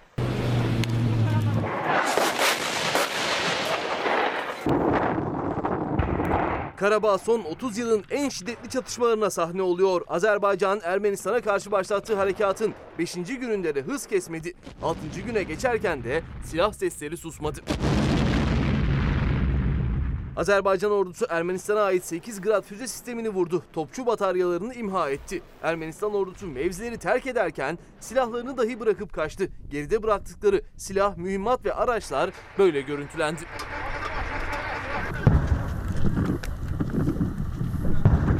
Ermenistan sivillere yönelik saldırılarının yanı sıra bölgedeki gazetecileri de hedef aldı. Çatışmaları takip eden gazetecilerin çalıştığı bölgelere Ermenistan ordusunun attığı mermiler isabet etti. Ürəyimiz qəşləyir ki, biz hərbçilərimizin yanında olaq, əlimizdən gələn qədər onlara köməklik eləyək. Gazeteciler hızla bölgeden uzaklaştı. Kaç kaç. Ermenistan'ın saldırıları sonucu hayatını kaybeden sivillerin sayısı 16'ya yükseldi. Düşmən təxribatları davam eləyir. Oradaki gelişmeleri de dikkatle sürdürüyoruz. Bir taraftan ekonomiye de bakmak istiyorum efendim. Bakın zamanın ruhunda Doktor İlhan Korkmaz pandemi dosyasını açmış. Saat 9.30'dan itibaren İzmir'den gelen bir kadın konuğumuz var. Değerli bir konuktur. Ve benim şahsen tanıdığım, çalışmalarını uzunca bir zamandır takip ettiğim ve sizlerle tanıştırmak için sabırsızlandığım bir kadındı. Davet ettim ve kırmadı bizi geldi İzmir'den. Biraz sonra nefessiz izleyeceğiniz önemli bir kadın, bir model. Çünkü dayanışma, kooperatifleşme, hem cinslerin kurdu değil, birlikte hareket edebiliriz diyen bir yeni yaklaşım ve duyarlılık. Önce Cumhuriyet ve ekonomi. Yeni ekonomi programının şifreleri Mustafa Çakır haberi izliyoruz. İktidarın asıl niyeti yeni ekonomi programının satır aralarında ortaya çıktı. Emekçiye düşük zam. Gerçekleşen enflasyon yerine genellikle hedefin çok altında kalan rakamlara göre zam yapılacak. Madenler özele. Bulunan rezervler kamu özel işbirliğinde yeni model finansmanla ekonomiye kazandırılacak. Umut Salgın'da birçok şirketin tedarik konusunda ülke çeşitliliğine gideceği beklentisi var. Belki yeni fırsat doğar. Ailelere inceleme, bağımlılık ve suç eğilimiyle ilgili profillerin çıkarılması için araştırma yapılacak diyor. Ama dün sizlere bir tatsız haber vermiştim. Hayat zaten zor. Geçim şartları ağırlaşıyor. Üstüne bir de elektriğe zam geldi iyi mi? Yeter artık diyeceğim. Kimseye bir şey verdikleri yok. Habire esiyor. Elektriği zaten en az e, düzeyde kullanıyoruz 118 liralık şeyi. E, daha ne, ne yapalım daha yani? Türkiye'de can çekişen bir sanayi var. Zorlanan bir sanayi var. Bu üreticiler elektrik zammıyla bir şok yaşamaktalar. Sanayici de şokta tüketici de. Elektriğe %5,75 zam geldi. Tam da tüketimin artacağı kış ayına girerken Hazine ve Maliye Bakanı Berat Albayrak kur önemli değil dese de dövizdeki artış etkisini göstermeye devam ediyor. Kur benim için hiç önemli değil. Hiç oraya bakmıyorum. Kur artık bizim elimizde. Sanayi de ham madde yükü yılbaşından itibaren zaten öyle bir noktalara geldi ki dolar karşısında artık çekilmez hale geldi. Enerji de bunun üzerine eklendi. Sanayi, ticarethane ve konut 15 ayda 3 kez elektrik zammıyla karşı karşıya. Temmuz 2019'da %15, Ekim 2019'da da bir %15 daha zam gelmişti elektriğe. Son zamsa %5,75. Zamların faturaya yansıması toplamda %40 oranında. Karanlıkta bir idare lambası alacağız. Daha romantik oturmaya çalışacağız. 4 kişilik bir aileye 80 lira gelen fatura 150-200 liraya yakın gelmeye başladı ama gelirimiz artmıyor. Gelir artmıyor. Sene başından bu yana asgari ücret aynı. Memurun ve emeklinin Temmuz'da aldığı %5,75'lik zam da elektrik zammına gitti. Zaten biz emekli kesim çok zor bir yaşam sürüyoruz. Olmamalıydı. En az e, bir 3 ay insanlara %50 indirimli bir paket sunmalıydılar. Kışı geçirebilmek için indirim bekleyen emekli umduğunu bulamadı. Sanayicinin ise tüm hesabı şaştı. Sanayicinin iki önemli maliyet kalemi var. Biri ham madde, ikincisi enerji. Zaten ham maddede %30'u aşkın dövizden kaynaklı bir artış var. Şimdi ise enerji maliyeti katlandı. Bu sanayici boyutu. Burası gıda ürünlerine plastik ambalaj üreten bir fabrika. Bu artışlardan dolayı firmalara zam yapacak, gıda firmaları da tüketicinin alacağı o ürünlere zam yapacak. Aslında bu bu şekilde bir döngü. Bu zamlar vatandaşa direkt yansıyacak. 10 liraya aldığı yoğurdu, yoğurt kabı, 1 litre yoğurt kabını 11 liraya yemeye başlayacak. Peki vatandaşın geliri artmış oluyor mu? Hayır. Dolarla bizim ne işimiz var diyenlere soruyorum. Böyle bir mantık olabilir mi? Elimizde bu fabrikaya ait 3 aylık fatura var. Ortalama fatura 500 bin lira. Bu zamdan sonra üretici ortalama 30 bin lira daha fazla elektrik faturası ödemek zorunda. Sanayici Abdullah Teber'e göre işletmeler küçülme tehlikesiyle karşı karşıya. İş yeri kapatan da çok önemli girdilerde zam kararlarını alırken yetkilerin bir defa 5 düşünmesi lazım. Ekonomiyle ilgili gelişmelere devam edeceğim. Şimdi tabii bir konuğum vardı. Biraz sürpriz etkisi yaratmak istedim de. Fakat abi konuk kim filan genel başkan mı diye. Hayır ben de dedim ki bir kadın konuğumuz var. Bir kadın. Neden olduğunu anlatacağım. Çünkü kadın dayanışması, kadın örgütlenmesi, kadın kooperatifçiliği, kadın üretimi, kadın duyarlılığı ana gündem maddem bu da onun için altını çizmeye çalıştım efendim.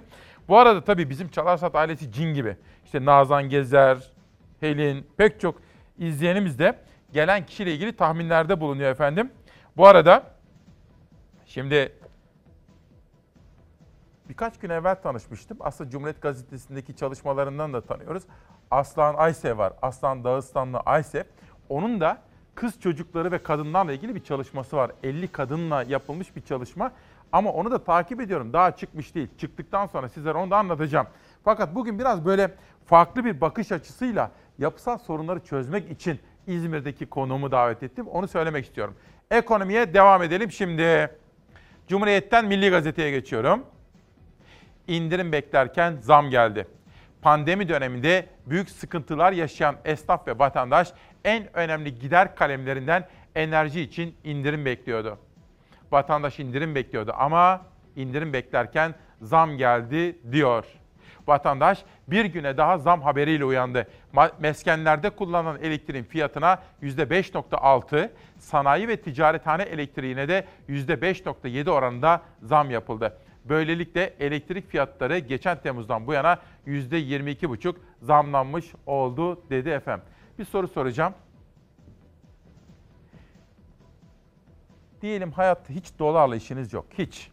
Hatta diyeyim ki elinize dolar, euro, ne bileyim sterlin hiç başka bir para geçmemiş de olsun. Tamamen bizim paramızla iş yapıyorsunuz. Şöyle diyebilir misiniz efendim? Benim dolarla, dövizle hiç işim olmaz diyebilir misiniz? Siz buranın muhasebesine bakıyorsunuz. Evet. Hesap kitap işleri sizde. Evet. Şimdi merak ettiğim bir şey var. Dolarla bir işiniz var mı? Yani her şeyimiz dolarla. Mazot alıyoruz dolarla. Gübre alıyoruz dolarla. İlaç alıyoruz dolarla, euroyla. Elektrik tüketimimiz dolarla. Doğalgazla çalışıyor elektrik üreten yerler. Nakliye e, akaryakıt yak- yakıyor dolarla. Yem bitkileri üretmek için çabalayan ama üretirken de dolara mahkum olan bir tesis. Hüseyin Büyükcan muhasebeci. Görünüşte defterlerde alım satım hep Türk lirasında. Dövizin kendini sakladığı yerse fiyat artışlarında. Bir hafta 10 gün öncesi işte işe başlamadan e, nakliyecilerle sözleşme imzaladık. Sözleşmede fiyatlarımızı belirledik. Sevkiyata başladık. Sevkiyata başladığımızın ikinci günü sürpriz bir şekilde hemen akaryakıta 25 kuruş %5'e yakın bir zam geldi. E, nakliyeciler hemen kontak kapattı. Akaryakıt zammı da dolar kaynağı. Dolar kaynaklı, euro kaynaklı artık yani yapacak bir şey yok elimizde değil. İyice alıştık, kanıksadık ama e, işlerimizi etkiliyor. Akaryakıt fiyatları doların hareketlerine bağlı. Tarlaya alınan gübre yurt dışından geliyor. Dolar yükseldikçe fiyat yükseliyor. Bozulan traktörün yedek parçası bile çoğu zaman ithal. Türkiye'de üretilen ürünlerin ham maddelerine kadar girmiş durumda dolar. Mısır silajını sarmak için kullandığınız bu streç film yani plastik malzeme naylon bu bile dolarla mı? Dolarla streç film artı filemiz. Filede. File de var. Ama Türk firmasında üretiliyor. Ya dışarıdan geliyor sonuçta ithal. Fiyatında artış oldu mu? Yetişemiyoruz maalesef. Aşırı bir artış oldu. Geçen sene kullandığımız streç filmler 300 lira civarındaydı. Bu sene bir 620 liraya kadar satan firmalar var. Dolarla epey işiniz varmış. Vallahi var döviz bürosu gibi olduk. Yani dolar elimizde yok. Satışlarımız dolarla değil ama bütün masraflarımız dolarla. Maaşınız dolarla mı? Maaş TL ile maalesef. Maaş şu anda e, yani ekonomist olmaya gerek yok. Çarşıya, pazara çıktığımızda cebimizdeki maaşın ne kadar eridiğini bir dolaştığımızda, biraz masraf ettiğimizde anlıyoruz. Masrafları dolara endeksliyken Türk çiftçisinin satış fiyatı Türk lirasıyla. Ama o içinden çıkılamayan hesaplara rağmen yine de üretmek hevesinde. Yani umudumuz fakirin ekmeği umut derler ya umudumuz düzelmesi ama gün geçtikçe kötüye gidiyor. Çalışmaya, üretmeye devam etmek istiyoruz. Elimizden geldiğince çalışıyoruz alın terimizle ama nereye kadar bilmiyorum.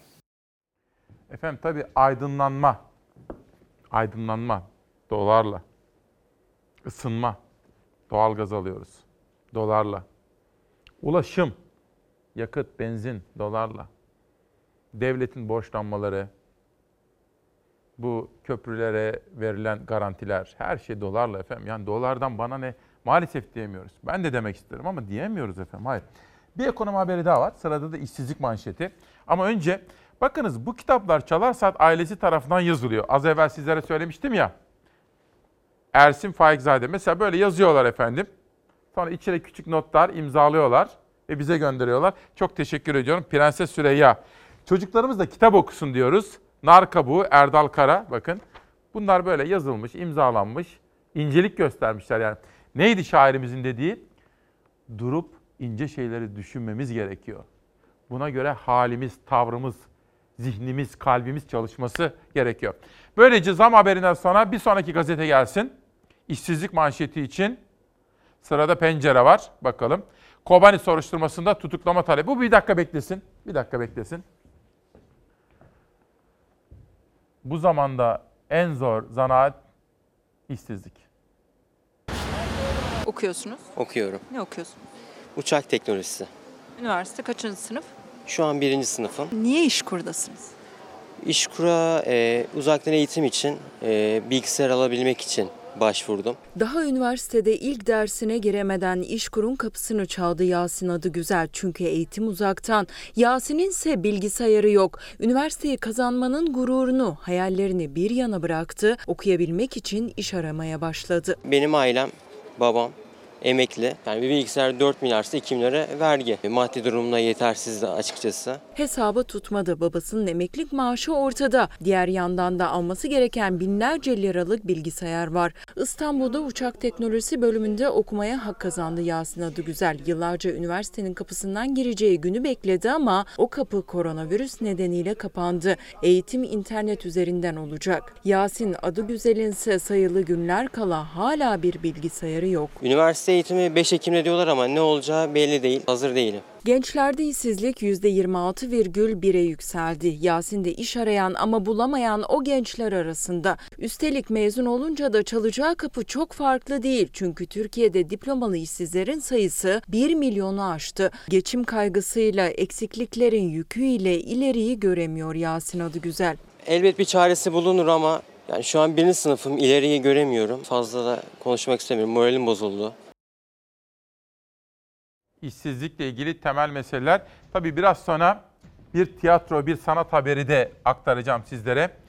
Çünkü sanat, edebiyat, şiir bizim daha rafine bir dil ve zehirlerden arınmış bir zihin ve gönül dünyasını bize armağan eder efendim. Kültür, sanat, edebiyat, özellikle de şiir bize böylesine yeni dünyaların kapılarını ve pencerelerini açar. O nedenle her sabah mutlaka kültür sanattan bahsediyorum. Hatta İnci Aksoy'la konuşuyorduk önceki gün. İnci Aksoy da söyledi. O kadar önemli ki dedi biz sanatla ilgilenen insanlar için sizin oradaki birkaç dakikalık haberleriniz. Çünkü dedi geniş kitlelere yayılıyor. Yani sanat bir avuç imkanı olan insan için değil, hepimiz için lazım. Ve biraz evvel okuyamamıştım. Şu manşeti aktarayım. Kobani soruşturmasında tutuklama talebi pencerenin manşeti.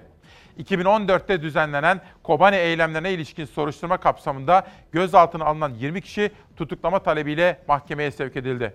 Ankara Emniyet Müdürlüğü'ndeki işlemlerin ardından adliyeye sevk edilen Sırrı Süreyya Önder, Nazmi Gür, Ayla Akat Ata, Emine Ayna, Emine Beyza Üstün, Bircan Yorulmaz, Bülent Barmaksız, Can Memiş, Dilek Yağlı, Gülfer Akkaya, Günay Kubilay, Zeki Çelik, Ali Ürküt, Altan Tan, Pervin Oduncu, Alp Altınörs, Berfin Özge Köse, Cihan Erdal, Ayhan Bilgen ve İsmail Şengün soruşturmayı yürüten Cumhuriyet savcılarına ifade verdi denilmekte efendim.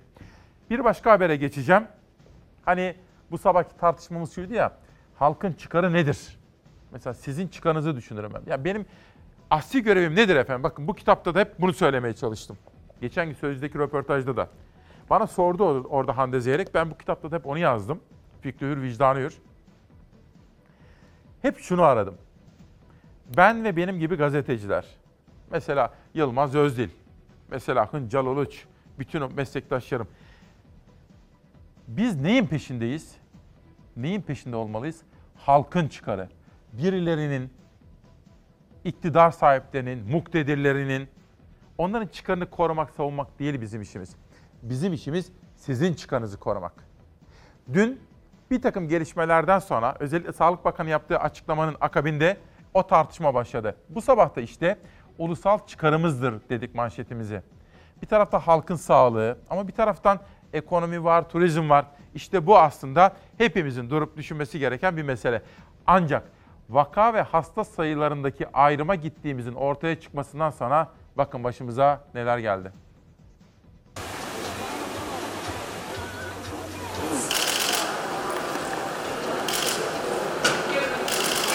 Tatil mi efendim? Tatil. Tatil.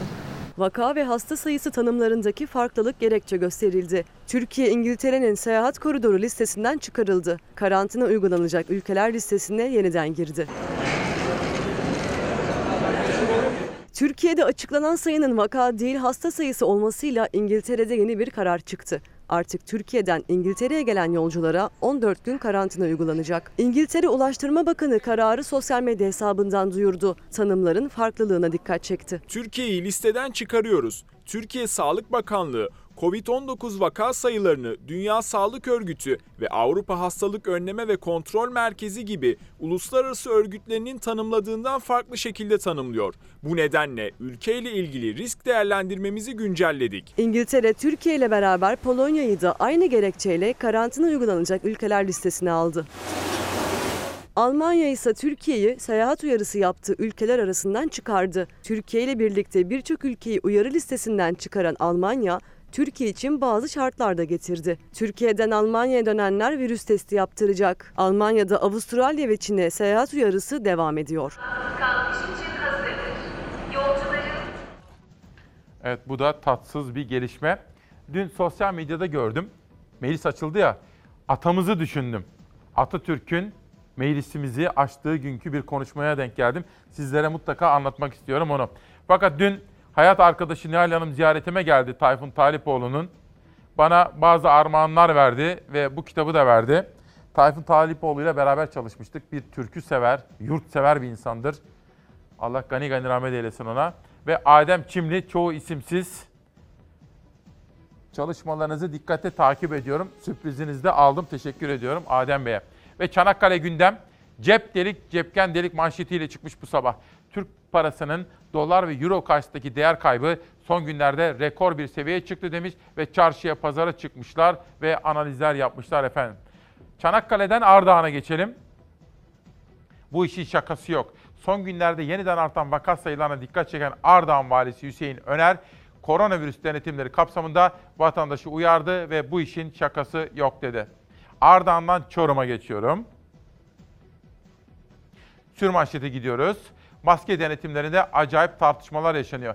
Bütün Türkiye'de olduğu gibi Çorum'da da maske denetimlerinde gerçekten trajikomik hani o Levent Kırca'nın skeçlerini hatırlatan diyaloglar yaşanıyor. Onlar da Çorum Haber'e manşet oluyor. Yeniden Trakya'ya geçiyorum. Bu kez Edirne'deyim. Pirinçten sonra sarımsak. Türkiye'de piyasaya yerli diye sunulan fakat menşeinin Yunanistan'dan olduğu anlaşılan pirinçten sonra bu kez de Mersin menşeiyle satılan sarımsağın Çin'den ithal edildiği ortaya çıktı diyor. Kalan yerel gazeteleri konuğuma soracağım. Ama önce sosyal medyada sizler için gündemi hazırlarken bir video dikkatimi çekti. Videoyu Tuncay Özkan paylaşmıştı. Dün parlamento açılışı yapıldı ya efendim.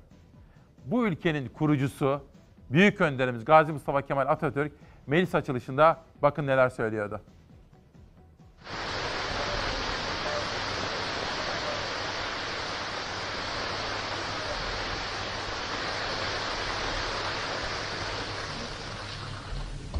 Beşinci devrenin üçüncü yılını açıyorum. Her şeyden önce sevgili Kamutay arkadaşlarımla yeni çalışma yılı başlangıcında karşı karşıya bulunmaktan duyduğum derin sevinç ve saadeti ifade etmeliyim.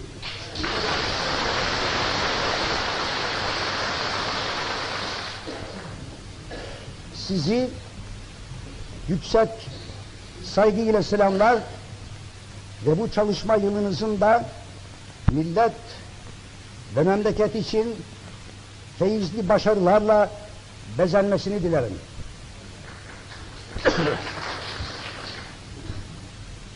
Sayın milletvekilleri, memnuniyetle görmekteyiz ki Cumhuriyet rejimi yurdumuzda huzur ve sükunun en iyi yerleşmesini temin etmiş bulunuyor. Vatandaşlar ve bu yurtta oturanlar Cumhuriyet kanunlarının eşit şartları altında kendileri için hazırlanan hürriyet, refah ve saadet imkanlarından azami istifade etmektedirler.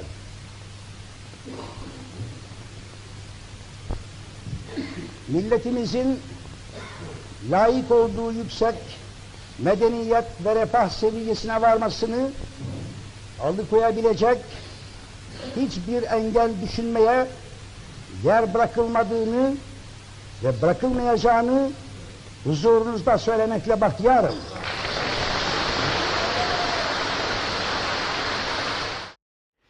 Evet efendim 2 Ekim 2020 bu vesileyle ülkemizin kurucu önderini bize dağılmakta olan bir imparatorluktan modern bir cumhuriyet armağan eden ve her birimizi bir padişaha kul olmaktan şimdi modern bir devletin eşit haklara sahip yurttaşları haline getiren büyük önderimiz Gazi Mustafa Kemal Atatürk'ü saygıyla anıyoruz efendim.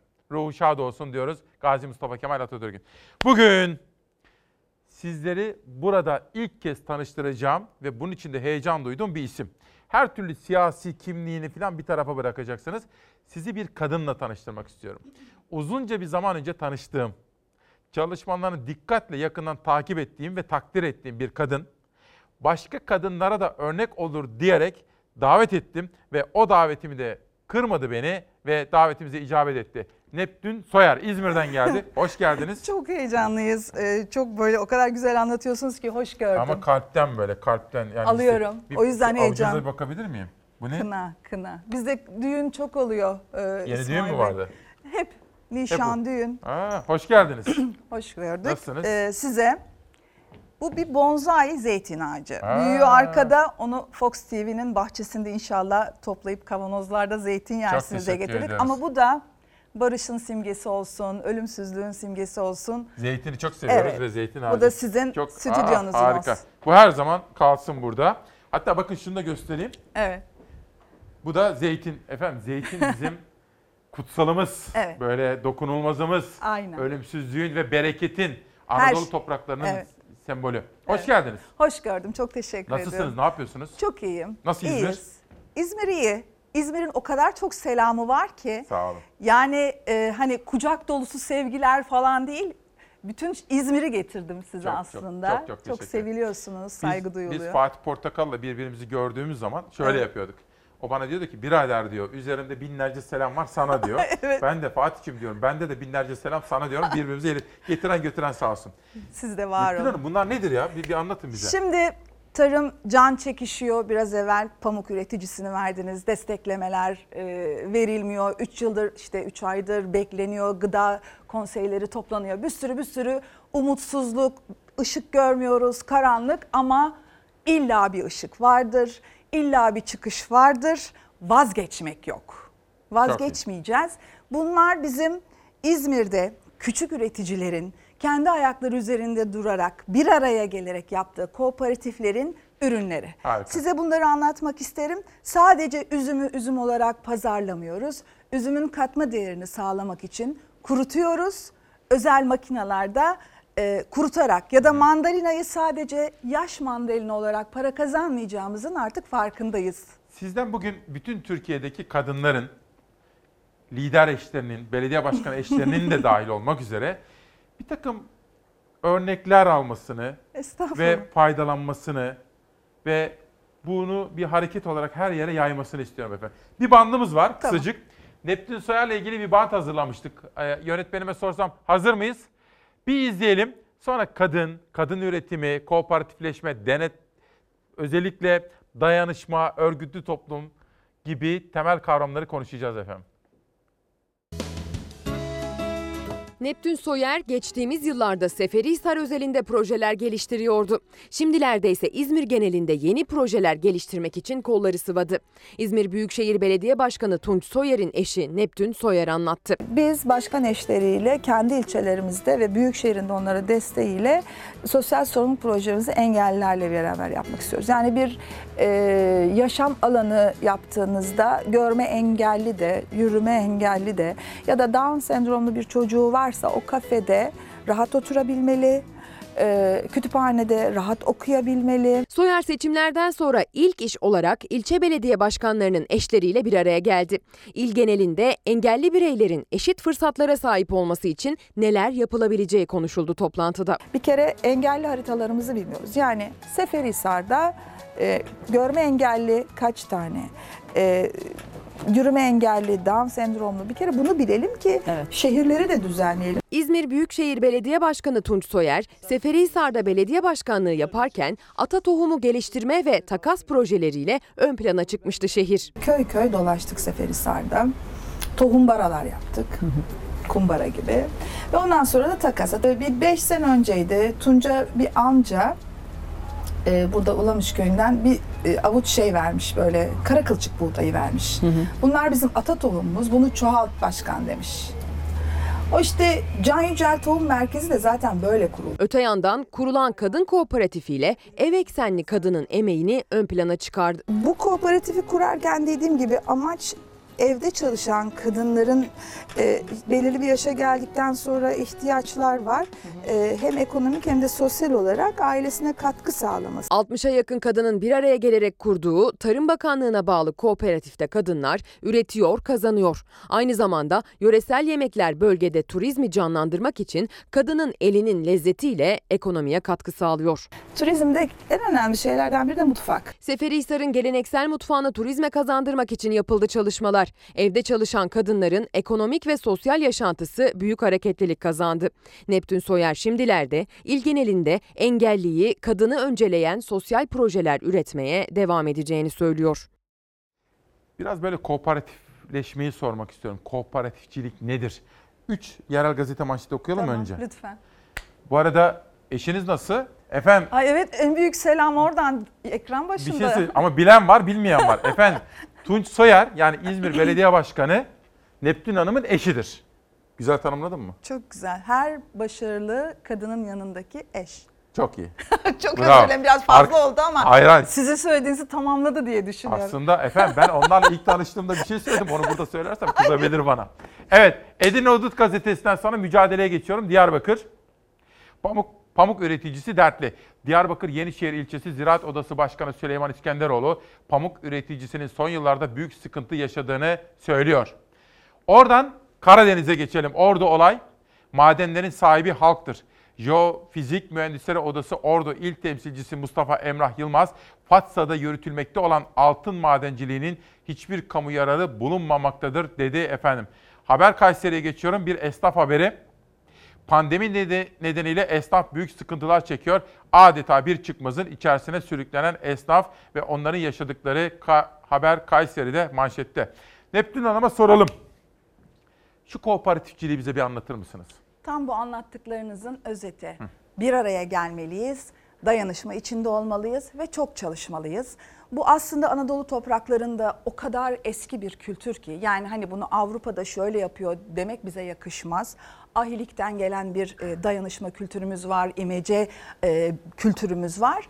Ama en önemlisi aslında e, pratikle, teorikle uygulamayı bir araya getiren Mustafa Kemal Atatürk olmuş. 1920'de daha meclisin kurulmadan önce ve cumhuriyet ilan edilmeden önce kooperatif şirketler kanunu hazırlıyor Mustafa Kemal Atatürk. Ve onu ilk e, onaylattığı, e, sunduğu şirketler kanunudur kooperatifçilikle ilgili. Ve dünyada e, kooperatif ortağı olan, kurduran bir liderdir. Hem tüketim, kooperatif kurduruyor o dönemlerde hem de üretim. Neden? Dardaysanız kendi başınıza yapacağınız şeylerin üstesinden gelemezsiniz. Ne yapmanız lazım? Bir araya gelmeniz lazım. Ama o büyük güçlerin bir araya gelmesinden bahsetmiyoruz biz. Küçük, gücü az olanların bir araya gelerek güç oluşturması. Mustafa Kemal Atatürk Kooperatif Şirketler Kanunu hazırlarken de 1927'de 20'de 77 madde hazırlamış. Ama meclisten 77'si geçmemiş, 5'i geçmiş. Beni ilgilendiren kısmı aslında Mustafa Kemal'in orada söylediği 5. maddede şöyle söylüyor. Köylerdeki memurlar, ziraatçılar ve öğretmenler Evet. kooperatifleşmeyi anlatmalı. Kooperatifleşmenin önünü açmalı ve desteklemeli. Bu ne demek? Düşünün köyleri, o dönemdeki köyleri ve şu anda pandeminin bize getirdiği çıkmazı. Biz demek ki el ele tutuşacağız, bir arada olacağız ve gönüllü olacağız. Çok çalışacağız. Mesela si- şimdi siz İzmir'de ne yapıyorsunuz? Biraz onları anlatın. bize. Şimdi yani bizim- bu bu ideali Evet. yani Cumhuriyetimizin kurucusunun sergilediği bu büyük vizyonu siz Çok. bugün sahaya, tarlaya nasıl yansıtıyorsunuz? Şöyle 1920'den sonraki o e, aydınlanma döneminde e, kooperatifçiliğin kurulması, daha sonra köy enstitüleri büyük örnekler. Fakat 1950'lerden sonraki durmadan geldiğimiz 1960'da İzmir'de Bademler Köyü'nde Yarımada'da birileri, biri çıkıyor ve diyor ki kooperatifleşirsek bir araya gelirsek biz ürünümüzün fiyatını kendimiz belirleriz. gücümüzü birleştirirsek biz tütünü daha iyi fiyata satabiliriz. Kimdir? Mahmut Türkmenoğlu. Küçük küçük köylerde örgütleniyorlar, kooperatif kuruyorlar ama tarımsal kalkınma kooperatifi. Bakın bir köye girdiğiniz zaman aslında hani kooperatifçilik ve küçük üreticinin tanımı tam da şöyle İsmail Bey. Bir Evet. köyü düşünün 250 hane. Her hanenin mutlaka köy yerinde nesi vardır? Bir toprağı vardır. 10 dönümü vardır, 20 dönümü vardır, kiminin 50 dönümü. Daha da fazla olan zaten köyün bir iki ağasıdır ama gene o köyün köylüsüdür. Bunların bir araya gelerek bu kadar zeytin bahçeleri varsa bir araya gelip sıkması mı lazım yoksa tek tek hepsinin birer zeytin sıkma tesisi mi kurması lazım? İşte 1960'lardaki Ege İzmir'deki Yarımada'dan başlayan bir araya gelmeliyiz. Zeytinimizi kendimiz sıkmalıyız. Üzümümüzü kendimiz toplamalıyız, kendimiz kurutmalıyız denilen yolda İzmir 1960'tan aldığı o ruhla devam ediyor. 80'lerde sekteye uğradık.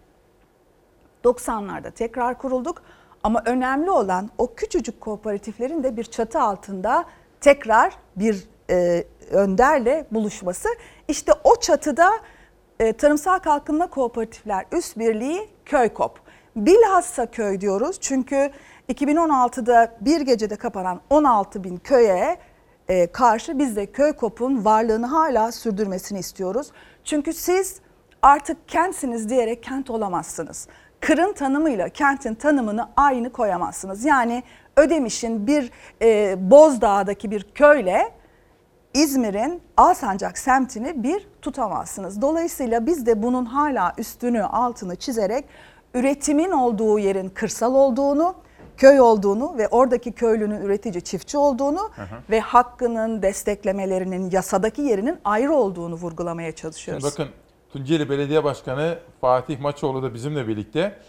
Günaydın sevgili İsmail Bey. Neptün Hanım'a da selamlar saygılar. Ne güzel çalışmalar. Kooperatif çalışmalarından dolayı tebrik ediyorum. Ülkemizin her tarafına dağılmasını ve çoğalmasını istiyorum diyor. Kendisi de bir kooperatifçi. Biliyorum. Ovacık'tan Evet. e, Tunceli'ye yayılan. Aslında tam da yayılan umudu yaymamız lazım. Yapabilir miyiz? Tam neden yapamayalım? Düşünsenize bir köyde e, 500 kişi yaşayan bir köyde tek başınıza bir evde otururken çaresiz olabilirsiniz. Ama 500'ünüz bir araya geldiğinde ve toprak en kıymetli şey.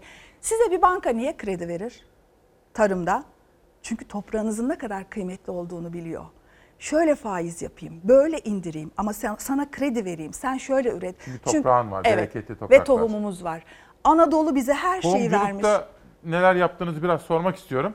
Ama izleyenlerim sormuşlar. Bunlar nedir efendim? Ha bu e, tabii ki yani İzmir kolonyamız. Siz bana verdiniz. Ben de size vereyim. Saat kulemizin kolonyası size Evet. getirdim. Aa, çok teşekkür ederiz. Sağ olun. Eksik olmayın. Yanında maske görüyorum. O ne? Bu e, tabii birazcık hemen şeye gireceğiz. Bu benim e, tarımsal faaliyetlerimin dışında. İzmir Büyükşehir Belediyesi yaklaşık 3 hafta önceydi. Engellerden gelen e, istek üzerine işitme engellerin maske taktığımız zaman birbirimizi anlamamız imkansızlaşıyor. Şeffaf maskeler üretilmişti. Vay. E, kullanmak istersiniz de size de Çok ayrıca teşekkür getirdim. ediyoruz. Sağ olun. Peki bu ürünler kısaca şöyle bir anlatırsanız Şöyle, ne farkı var? veya- Mandalina e, Seferihisar büyük bir narenciye bahçesi gibi her yer mandalina ama yani yıllar yıllardır mandalina'nın fiyatı yani ben bildim bileli 30 kuruş 40 kuruş satamazsınız. Katma değerli hale getirmeniz için kilosunun 60 liraya 70 liraya pazarlayacağı kurutmanız lazım. Yayından sonra mutlaka tadmanızı istiyorum. Ee, özel bir kere jeoterm yani öyle bir şey ki doğanın size sunduklarını bize de verdiği Peki. aklı kullanarak yaptığımız kurutmalar. Sözünüzü balla keseyim. Bir reklamlara gidelim sonra Tamam. devam edelim.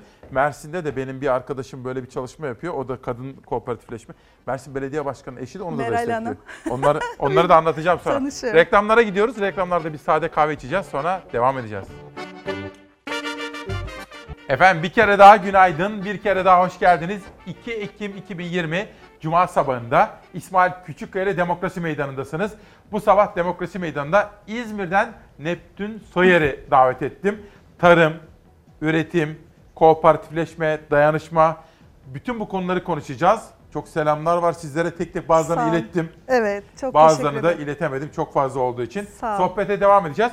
Kısaca günü özetlemek isterim efendim. Bugün Sağlık Bakanlığı'nın o verilerle ilgili tartışması, tartışmalı açıklaması, Türk Tabipleri Birliği'nin tepkisi, Vaka sayısı, hasta sayısı. Bir, manşet bu. İki, ABD Başkanı Trump ve eşi Melania Trump Covid'e yakalandılar. Daha geçen gün canlı yayında rakibi Joe Biden'ı böyle kocaman maskeler takıyorsun demişti. Onunla alay etmişti ama bilim. Büyük önderimiz Atatürk'ün dediği gibi hayatta en hakiki mürşit ilimdir efendim. İlim insana ne kadar önemli olduğunu hatırlatır. 3. Ekonomi, tarım, üretim ana gündem maddelerimizden birisi. 4. Demokrasi. Halk TV 5. gündür kapalı. Bu nedenle 5. gündür çok üzgünüz. Çünkü Türkiye'mizin aydınlık yarınlar konusunda pırıl pırıl, demokratik ve özgür bir ülke olmasını hayal ediyor ve bu konuda umudumuzu koruyoruz. Böylesine gündem maddelerimiz var. Daha da başka pek çok husus Evet, var. Çok. Biraz sonra kültür sanat da var ama sizi de çok bekletmek istemiyorum. Yok ben Savaş Yıldız. Bir haber vardı Neptün Soyer'le ilgili. Hazır mı? İzleyelim, sohbet edeceğiz. Kooperatifleşme.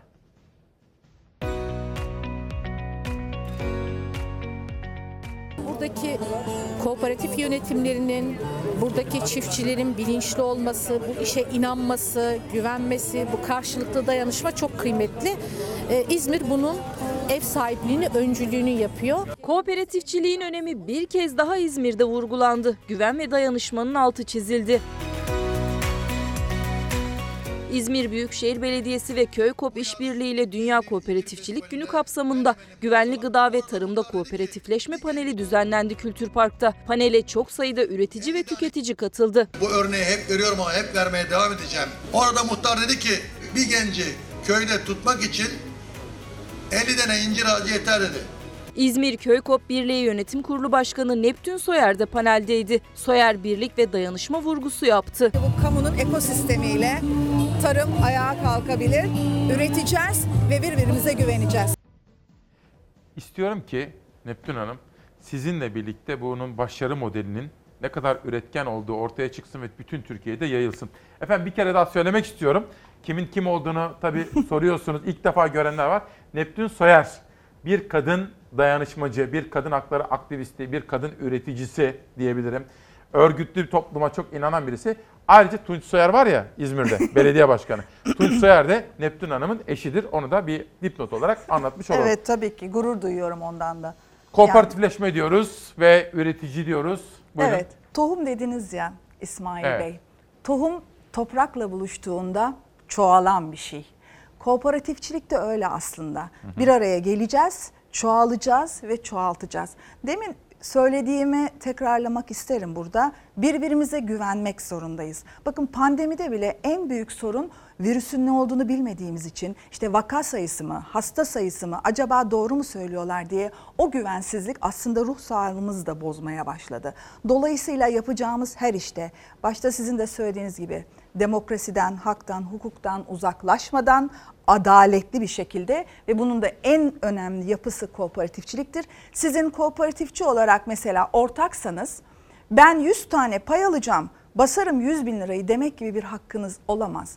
Hepimiz vereceğimiz ortaklık payımızla sadece bir oya sahibizdir. Bu kadar da eşitlikçidir. Benim 50 dönümüm var demek sizin emeğinizin karşılığını ne kadar aldınız. Ne kadar emek koyarsan o kadar alırsın kooperatifçilikte. Yani ben şu kadar e, parayı basarım da sizin e, oylarınızı da alırım diye bir şey yok. Zaten kooperatifçilik özel bir yapıdır. Dünyanın hiçbir yerinde kooperatifçilerin yapısına müdahale edemez devlet ama destekler. Bizim şu an Türkiye'deki en büyük sorunumuz kooperatifçilik yapısındaki kargaşa, üretim kooperatifi, tüketim kooperatifi, kadın kooperatifi, tarımsal kalkınma kooperatifi, farklı bakanlıklar, farklı yapılar, farklı desteklemeler. Bakın biz bir yıldır sütün fiyatı ile ilgili hiçbir şey duymadık. Bir yıl. Bir yılda gelen zamlara bakın. Yani girdilerimizin maliyetlerimize bakın. Şimdi bugün verdiniz 14 kuruş elektriğe zam var. Peki ben o sütü nasıl sağacağım? Ve ben o sütü sağarken devletin bana Savaş bir süt haberi vardı onu hazırlar mısınız? Çok özür diliyorum. Tamam. Buyurun devam edin. Devam edin. Tamam. siz. Özür dilerim. Yani sütün fiyatını sen Kasım'ın e, 2019'unda bana diyorsun ki 2 lira 30 kuruş ki mümkün değil. İzmir'in dışında birçok yerde biliyorum 2 liraya 1.80'e düşüyor çiğ sütün fiyatı. Sen böyle söyleyeceksin ama ben işçinin maaşını arttırmak zorundayım, elektriği zamlı ödemek zorundayım, suyu zamlı ödemek zorundayım. Her türlü maliyetimi otu ithal almak zorundayım. Kapalı sistem, meraların vasfı zaten değiştirilmiş. Ama hala çiftçiden sen 2 lira 30 kuruşa süt alacaksın ama sanayici paketlediğinde rafa gene zamlı koyacak. Ve Tarım Bakanlığı kalkacak o zamla e, paketini sütleyenle, süte paketini koyanla ve onu satan büyük marketlerle belgesel hazırlayacak. Dolayısıyla biz küçük üreticilerde bunun doğru olmadığını söylüyoruz. Şimdi doğrusunu size soracağım. Çünkü biz eleştiriyoruz ama eleştirirken çözüm önerisi de sunmak istiyoruz. Haber hazır mı arkadaşlar? Siz çözüm önerisini düşünün efendim. Süt üreticisiyle ilgili hazırladığımız bir haber vardı. İzleyelim. Acaba bu soruna çözüm olarak Neptün Soyer ne önerecek onu dinleyeceğiz. 31 Aralık 2019 tarihinde Ulusal Süt Konseyi süt üreticiler için çiğ süt fiyatını 2 lira 30 kuruş olarak açıklamıştı. Geçen 10 aylık sürede bu süt fiyatlarında hiçbir değişiklik yapılmadı. Ancak yem fiyatları da %30 düzeyinde artış gösterdi. Yem çok pahalı. 1 litre sütle ancak 1 kilogram yem alabiliyor işletme. Halbuki iyi bir hayvancılık yapabilmek için 1 litre süt satarak 2 kilogram yem almak gerekli. 1 litre süt sadece 1 kilogram yeme yetiyor. Süt üreticisinin maliyeti her geçen yıl artıyor ama çiğ süt fiyatları yerinde sayıyor. Son olarak Ulusal Süt Konseyi kararıyla çiğ süt fiyatında yine zam yapılmadı. Damızlık Sığır Yetiştiricileri Merkez Birliği Başkanı konseyden istifa etti. Son olarak Ulusal Süt Konseyi'nin yaptığı toplantıda 3 lira civarında bir fiyatın açıklanması çiğ süt üreticilerinin beklentisiydi. Bu da gerçekleşmeyince Türkiye Damızlık Sığır Yetiştiriciler Birliği Başkanı Ulusal Süt Konseyi'nden istifa etti ve bu konseyin işlevsiz kaldığını belirtti. Bu konsey işlevsizleşmiştir dedi Kamil Özcan. Ulusal Süt Konseyi Yönetim Kurulu üyeliğinden istifa etti. Çiğ süt üreticilerinin ise zam beklentisi boşa çıktı. AKP iktidarının yalnızca üreten kesimler üzerinde baskılama yapıp enflasyonu engelleme girişimleri yeterli doğru sonuç vermediği açıkça görülmüştür. CHP NİDE Milletvekili Ömer Fethi Gürer enflasyonu artırır endişesiyle çiğ süte zam yapılmadığını öne sürdü. CHP NİDE Milletvekili Okan Gaytancıoğlu ise süt üreticisinin hayvanlarını kesime gönderdiğinin altını çizdi. Birçok işletme maalesef yem fiyatına yetişemediği için bu gördüğünüz hayvanları kesiyor. Türkiye'de 1 milyon süt hayvanı geçtiğimiz yıl kesildi.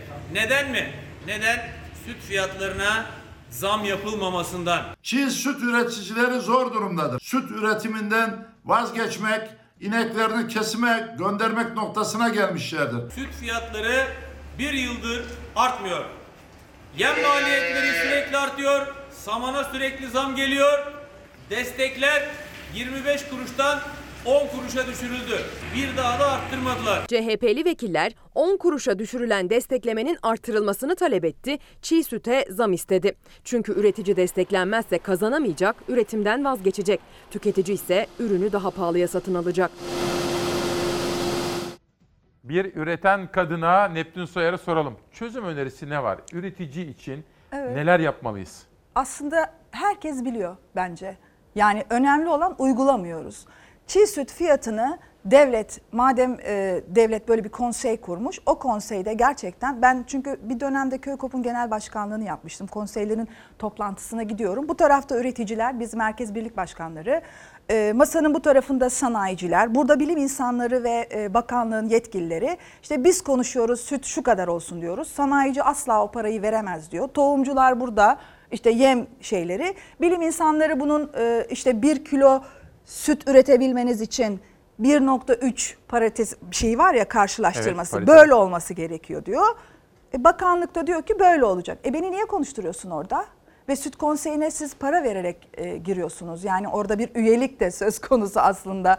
E vermem. Zaten bir yılda sütün parasını da siz belirlemiyorsanız tarlaya soracaksınız, köylüye soracaksınız. Dünyanın her yerinde bu böyle. Devletin desteklemediği hiçbir kooperatifçilik yapısı ayakta duramaz. Bakın desteklemek işlerine karışmak demek değildir. Mesela tarım kredi kooperatiflerinin e, içinde devletin atadığı memurlar vardır. Bir kooperatifçilik yapıs- yapısında memur atanmış olamaz İsmail Bey. Ve her yerde sen e, İşte üreticiye önemli. kredi sunmak, kredi sağlamak için, Hmm. iyi, ucuz kredi sağlamak için kurulmuş bir yapıysan, bunun için kalkıp da her tarafta marketler açamazsın. Ee, mesela üretici birlikleri var. İhtisas birlikleri var. Nedir? Damızlık Birliği, Keçi Koyun Birliği. Hepsi başkanlarımız beraber çalışıyoruz. Bunlar işte düvelemek, küpelemek, sütün iyileştirilmesi gibi böyle bir ihtisas birliği kuruluyor ki bizim işimizi kolaylaştıran kurulsun ve alanda bizim daha bilimle, ilimle çalışmamızı sağlasınlar. Hı hı. Fakat ondan sonra e, bakıyorsunuz ki bir yasada değişiklik işte gerekli görülen yerlerde iktisadi işletme kurarak süt toplayabilir diye bir şey koyuyor. E ben topluyorum sütü. Sen onun desteklemesini bana beni ortak destekle. olarak bana vermişsen bakanlık olarak kalkıp da iktisadi bu ihtisas de- e, birliklerine niye veriyorsun ve bizi alanda çakıştırıyor. Ve ve bizim sınırlıdır nereden su to- to- toplayacağımız. Kooperatif olarak Ödemiş'in işte şu köyleri der ve ben başka yerden gidip süt almam. Çünkü o köylünün hakkına elimi uzatamam ben. Ben buradakinden mesulümdür. Ama diğer ihtisas birlikleri her yerden topluyor. Dolayısıyla alanda sizi bana kırdırmaya başlıyor. Biz bunun bakana anlatıyoruz. Sayın Bakanım Konuştunuz mu bunlardan- bakanla? Evet o zaman e, genel başkan olduğumda hatta e, bu büyükbaş hayvancılığın, süt üreticiliğinin bizim e, şey de yok. Yani biz 2050'de tarımı nerede görüyoruz diye bir planlama da yok bizde. Yani bu yıl sütü böyle açıklayacağız. Seneye Allah kerim. Bu sene domatesi biz bu kadar ekeceğiz. Seneye Allah kerim Uzun dedi. vadeli olsun. 2050. Projeksiyon. Elbette Öngörü. Birleşmiş. Milletler işte kalkınma sürdürülebilirlik size uluslararası 2050 diye konuşuluyorsa o zaman siz de kendi yapınızı ve memleketin geleceği ile ilgili söyleyeceklerinizi buna hedeflemeniz gerekir. Biz bırakın 2050'yi 50 gün sonra süt fiyatı açıklanacak mı diye bakıyoruz. Kısa Kaldı ki biz, ha. bakın İsmail Bey sütün fiyatının ne kadar olduğu bizi aslında hiç de ilgilendirmiyor. Ben 1'e 1.3 şeklinde karşılayabileceksem maliyetiyle 1 liraya sütü alırım, Bir satarım satarsın. ha, gibi. Sonuçta benim benim imkanlarımı güçlendirmesi lazım. Hani o Hollanda örnekleri falan evet çünkü yanlarında devlet var. Almanya, Merkel karışmıyor. Sizin bakın 1970'lerde Mahmut Türkmenoğlu Köykop'un kurucularından Bademler. Köyü'nde bahsettiğim Gümrük Bakanlığı siyasete dönüyor. Gümrük Bakanı oluyor. O zaman Maliye Bakanı Deniz Baykal. Tütün o dönemde çok para getiren bir şey. Tütün fiyatını köylü diyor ki atıyorum şimdiki zamanda işte 30 kuruş olsun. Devlet o zaman diyor ki biz bu 30 kuruşu veririz veremeyiz. Mahmut Türkmenoğlu arkasına köylüyü alarak Ankara'ya gidiyor. Bir bakan olduğu halde ben diyor bunun 30 kuruş olması gerektiğini anlatacağım. O zaman Deniz Baykal'ın söylediği e, Mahmut demiş biz sana o parayı veremeyiz. Baykal demiş sen vermeyeceksin parayı ben sana getirdim. Vay. Köylünün alın teridir. Ve o zaman manşetler işte köylü sepetlerle parayı e, köyüne götürdü almış. Yani halkı dinlemek Peki. zorundasınız. Bir şey soracağım. Savaş şu halıyı bir gösterebilir misiniz? Neptün Hanım bu nedir? Keçe, işte bu tam da bizim Anadolu'nun geri dönüşümlü tarımı. Şimdi küçükbaş hayvancılık yaparsanız ki bizim en iyi bildiğimiz küçükbaştır. Biz dana etini zaten pişirmeyi bile çok iyi bilmiyoruz. Kuruturuz, soslamayı bilmeyiz. Ama küçükbaş hayvancılık meralarımızda çok daha kolay yetiştiririz. Ve işte orada kadının bu işi daha rahat yapabilmesi, aile ekonomisinde gerçekten güçlenmesi konusunda küçükbaş çok önemli. Küçükbaşın eti, sütü, yününü kırkarsınız her sene tiftersiniz. Ondan sonra da kendinize dünyanın en doğal modasını da yaratabilirsiniz. Peki. Sadece yere sermezsiniz, üstünüze Ha, de alırsınız. Peki. Şimdi bir de Manisalı kadınlara bir kulak vermek istiyorum. Tamam. Onlar da kendi kentlerini, doğalarını, tarlalarını korumak istiyorlar. Evet. Hazır mıyız Savaş? Hmm. İzleyelim sonra Neptün Hanım nasıl yorumlayacak bakacağız.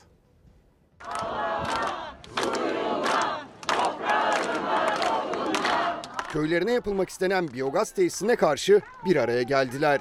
Alelacele alınan topraklarının kamulaştırma kararına tepki gösterdiler. Yine yığılmadı, direnildi.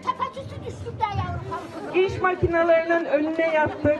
Manisa'nın Salihli ilçesine bağlı Çapaklı köyüne yapılmak istenen biyogaz tesisi tepkileri beraberinde getirdi. Sadece yurt savunması ve milli güvenlik gibi olağanüstü durumlarda alınan karar için köylüler iptal davası açtı.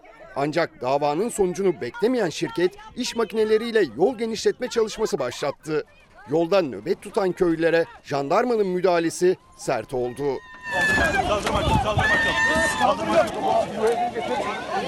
Köylülerin yerlerde sürüklenerek savunduğu tarım arazileri Cumhurbaşkanı Recep Tayyip Erdoğan tarafından imzalanan kararname ile kamulaştırıldı. Köylüler ve çevreciler yol nöbetinin ardından bu kez eylem kararı aldı.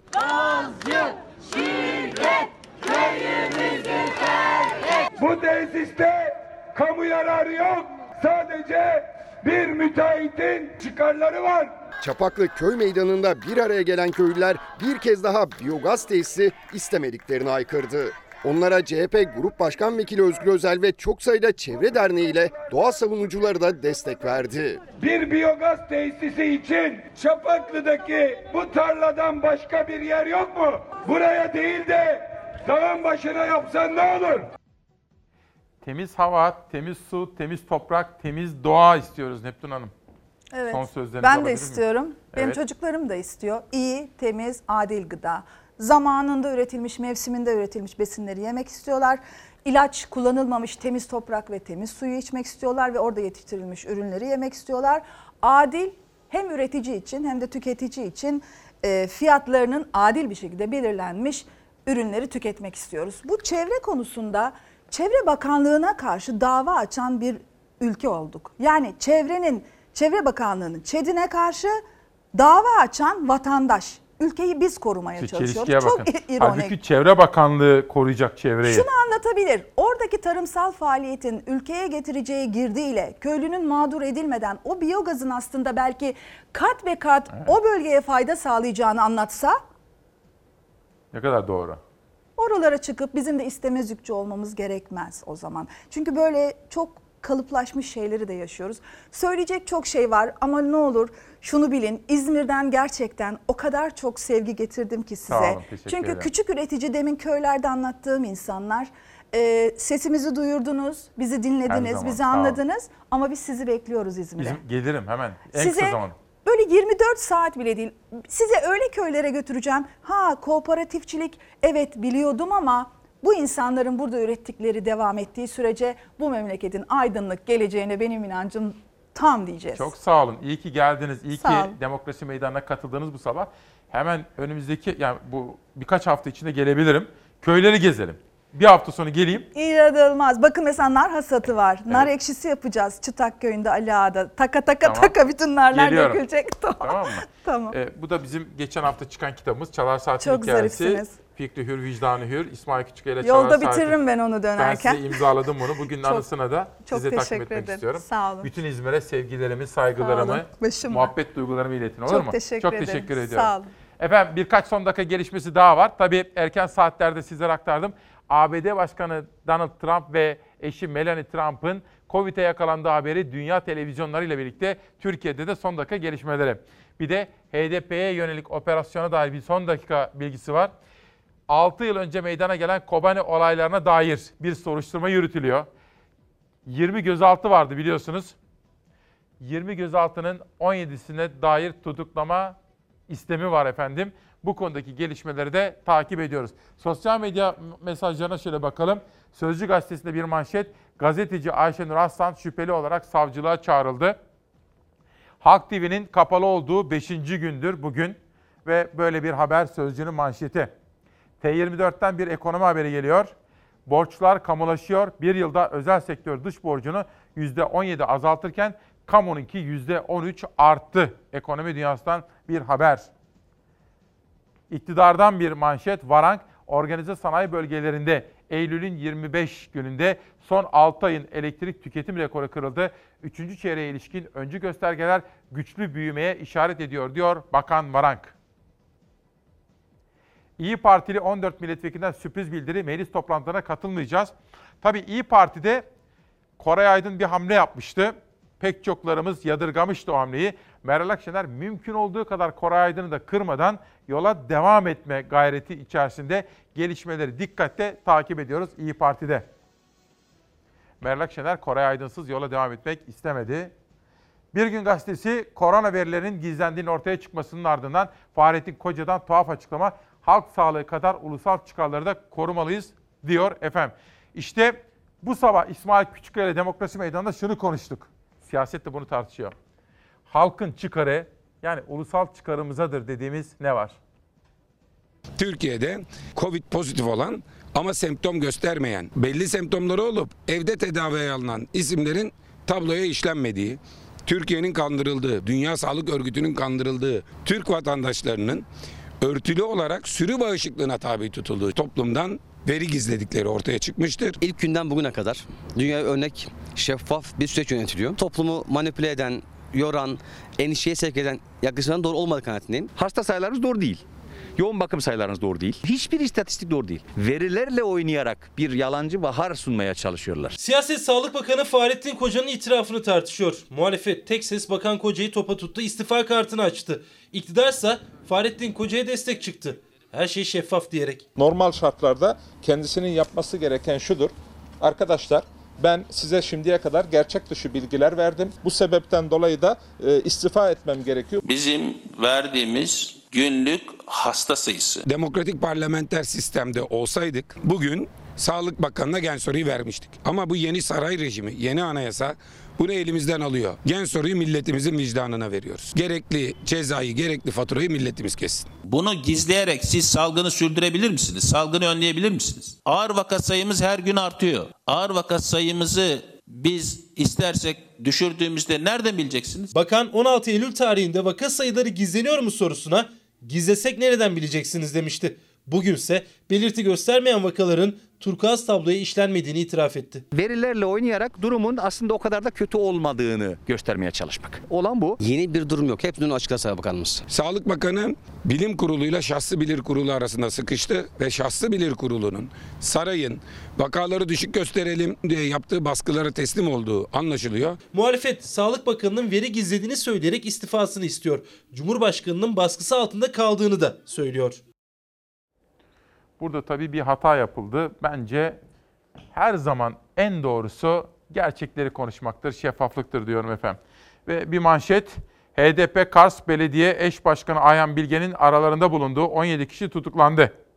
Altantan, Sırrı Süreyya Önder, Gülfer Akkaya adli kontrol şartıyla serbest bırakıldı. Tekrar okuyorum. HDP Kars Belediye Eş Başkanı Ayhan Bilge'nin de aralarında bulunduğu 17 kişi tutuklandı. Altantan, Sırrı Süreyya Önder, Gülfer Akkaya da adli kontrol şartıyla serbest bırakıldı. Günün çarpıcı detaylarından birisi bu. Bir de çoklu baro dediler ya efendim 2000'den fazla avukat imza verirse İstanbul, İzmir, Ankara ve 2000'den fazla imzanın bulunduğu her yerde ikinci baro, çoklu baro imkanı getiriliyordu. Onu izliyoruz. Anayasa Mahkemesi kendi meslektaşlarının meslek örgütünün dibine dinamit konan bir yasa ile ilgili başvurumuzu reddetmiş durumda. Cumhurbaşkanlığı hükümet sistemi başladığından bu yana devletin bütün kurum ve kuruluşların dibine dinamit koyuyorlar. CHP'de İyi Parti'de aynı tepkiyi gösterdi Anayasa Mahkemesi'nin çoklu baro kararına karşı. Yüksek Mahkeme İstanbul, Ankara ve İzmir'de birden fazla baro kurulmasına imkan veren yasanın iptali için açılan davayı oy çokluğuyla reddetti. Anayasa Mahkemesi üyeleri bir yandan İçişleri Bakanı Süleyman Soylu'dan bir yandan Devlet Bahçeli'den tehdit ve şantaj gelmişken bu kararı ne kadar özgür iradeleriyle verdiler? Her karar öncesi böyle bir çıkış olacaksa Anayasa Mahkemesi'ni kaldırsınlar. Cumhurbaşkanımızın söylediği her laf Anayasa Mahkemesi'nin e, kararı yerine geçsin. Günlerce tartışıldı çoklu baro düzenlemesi. Baro başkanlarının önce Ankara girişinde ardından meclis kapısındaki eylemlerine rağmen iktidar geri adım atmadı. Muhalefet FETÖ projesi diyerek karşı çıkıyordu. CHP Anayasa Mahkemesi'ne gitti düzenlemenin iptali için. Anayasa Mahkemesi o talebi reddetti. İstanbul dışında hiçbir yerde ikinci, üçüncü, dördüncü baro kurulamadı. Ülkemin, çok sevdiğimiz ülkemizin demokratik kazanımları konusunda, kurumsal işleyişi konusunda kaygılarım var efendim. Gidişat konusunda endişelerim var ama umudumu yine koruyorum ve korumak istiyorum. Ali Rıza Malkoç'tan gelen bir kitap Anadolu Ortak Aşk Medeniyeti romanı bizimle birlikte. Vefalı can dostlarım Süsen Erkuş'un yazdığı imzalı kitap bizimle birlikte.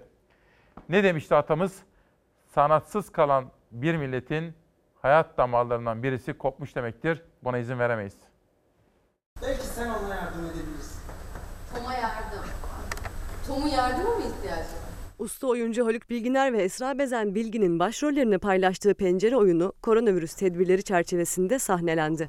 Beylikdüzü Belediyesi'nin 2020-2021 kültür sanat sezonu pencere oyunuyla açıldı. Emmy ödüllü oyuncu Haluk Bilginer'in çevirisini yaptığı ve rol aldığı pencere oyunu seyirciyle buluştu. Beylikdüzü Atatürk Kültür Sanat Merkezi'nde tedbirlere özen gösterildi. Salona giren seyircilere kolonya tutuldu. Oturma düzeni, sosyal mesafe kuralları göz önüne alınarak planlandı. 700 kişilik salona 350 kişi alındı.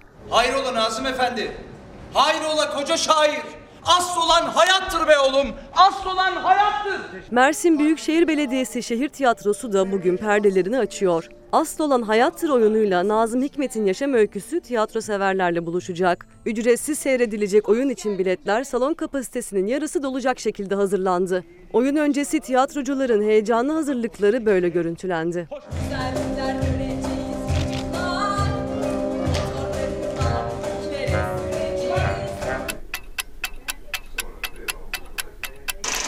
Bu yıl 57.si düzenlenecek olan Antalya Altın Portakal Film Festivali yarın başlıyor. Geniş çaplı festival için bir dizi tedbir alındı. Festival çerçevesinde 44 film 3 ayrı açık hava sinemasında gösterilecek. Tören yarın 19.30'da festivalin sosyal medya hesabında canlı yayınla izlenebilecek.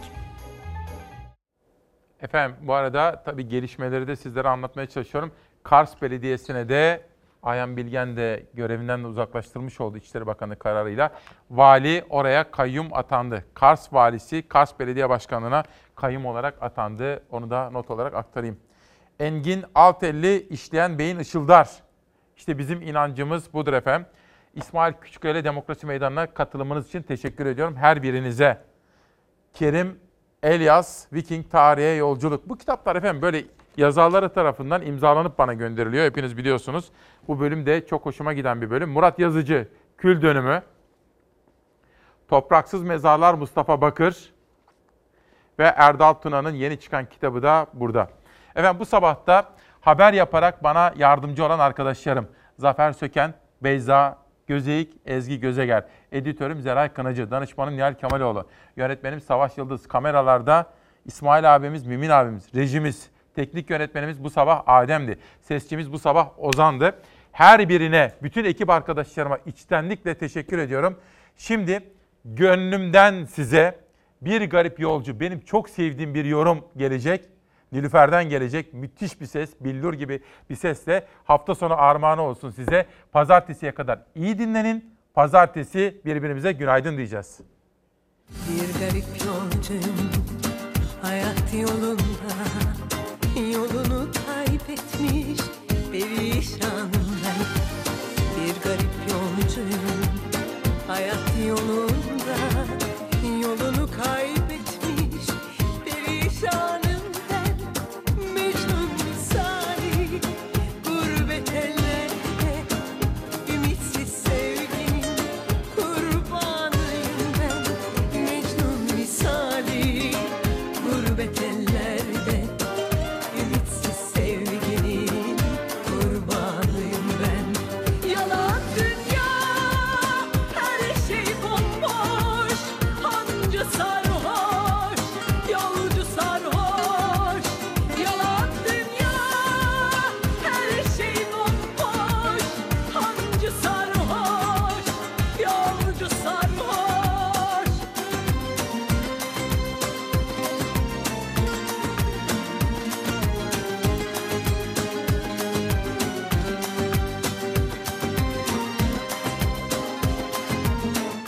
boyunca hep yoksulluk çektim. Şimdi rahata kavuşmuşken tekrar o kötü günlere dönmek istemiyorum, tamam mı?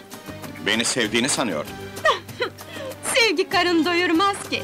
Bir gün gibi sanki geçti seneler Ümidim kayboldu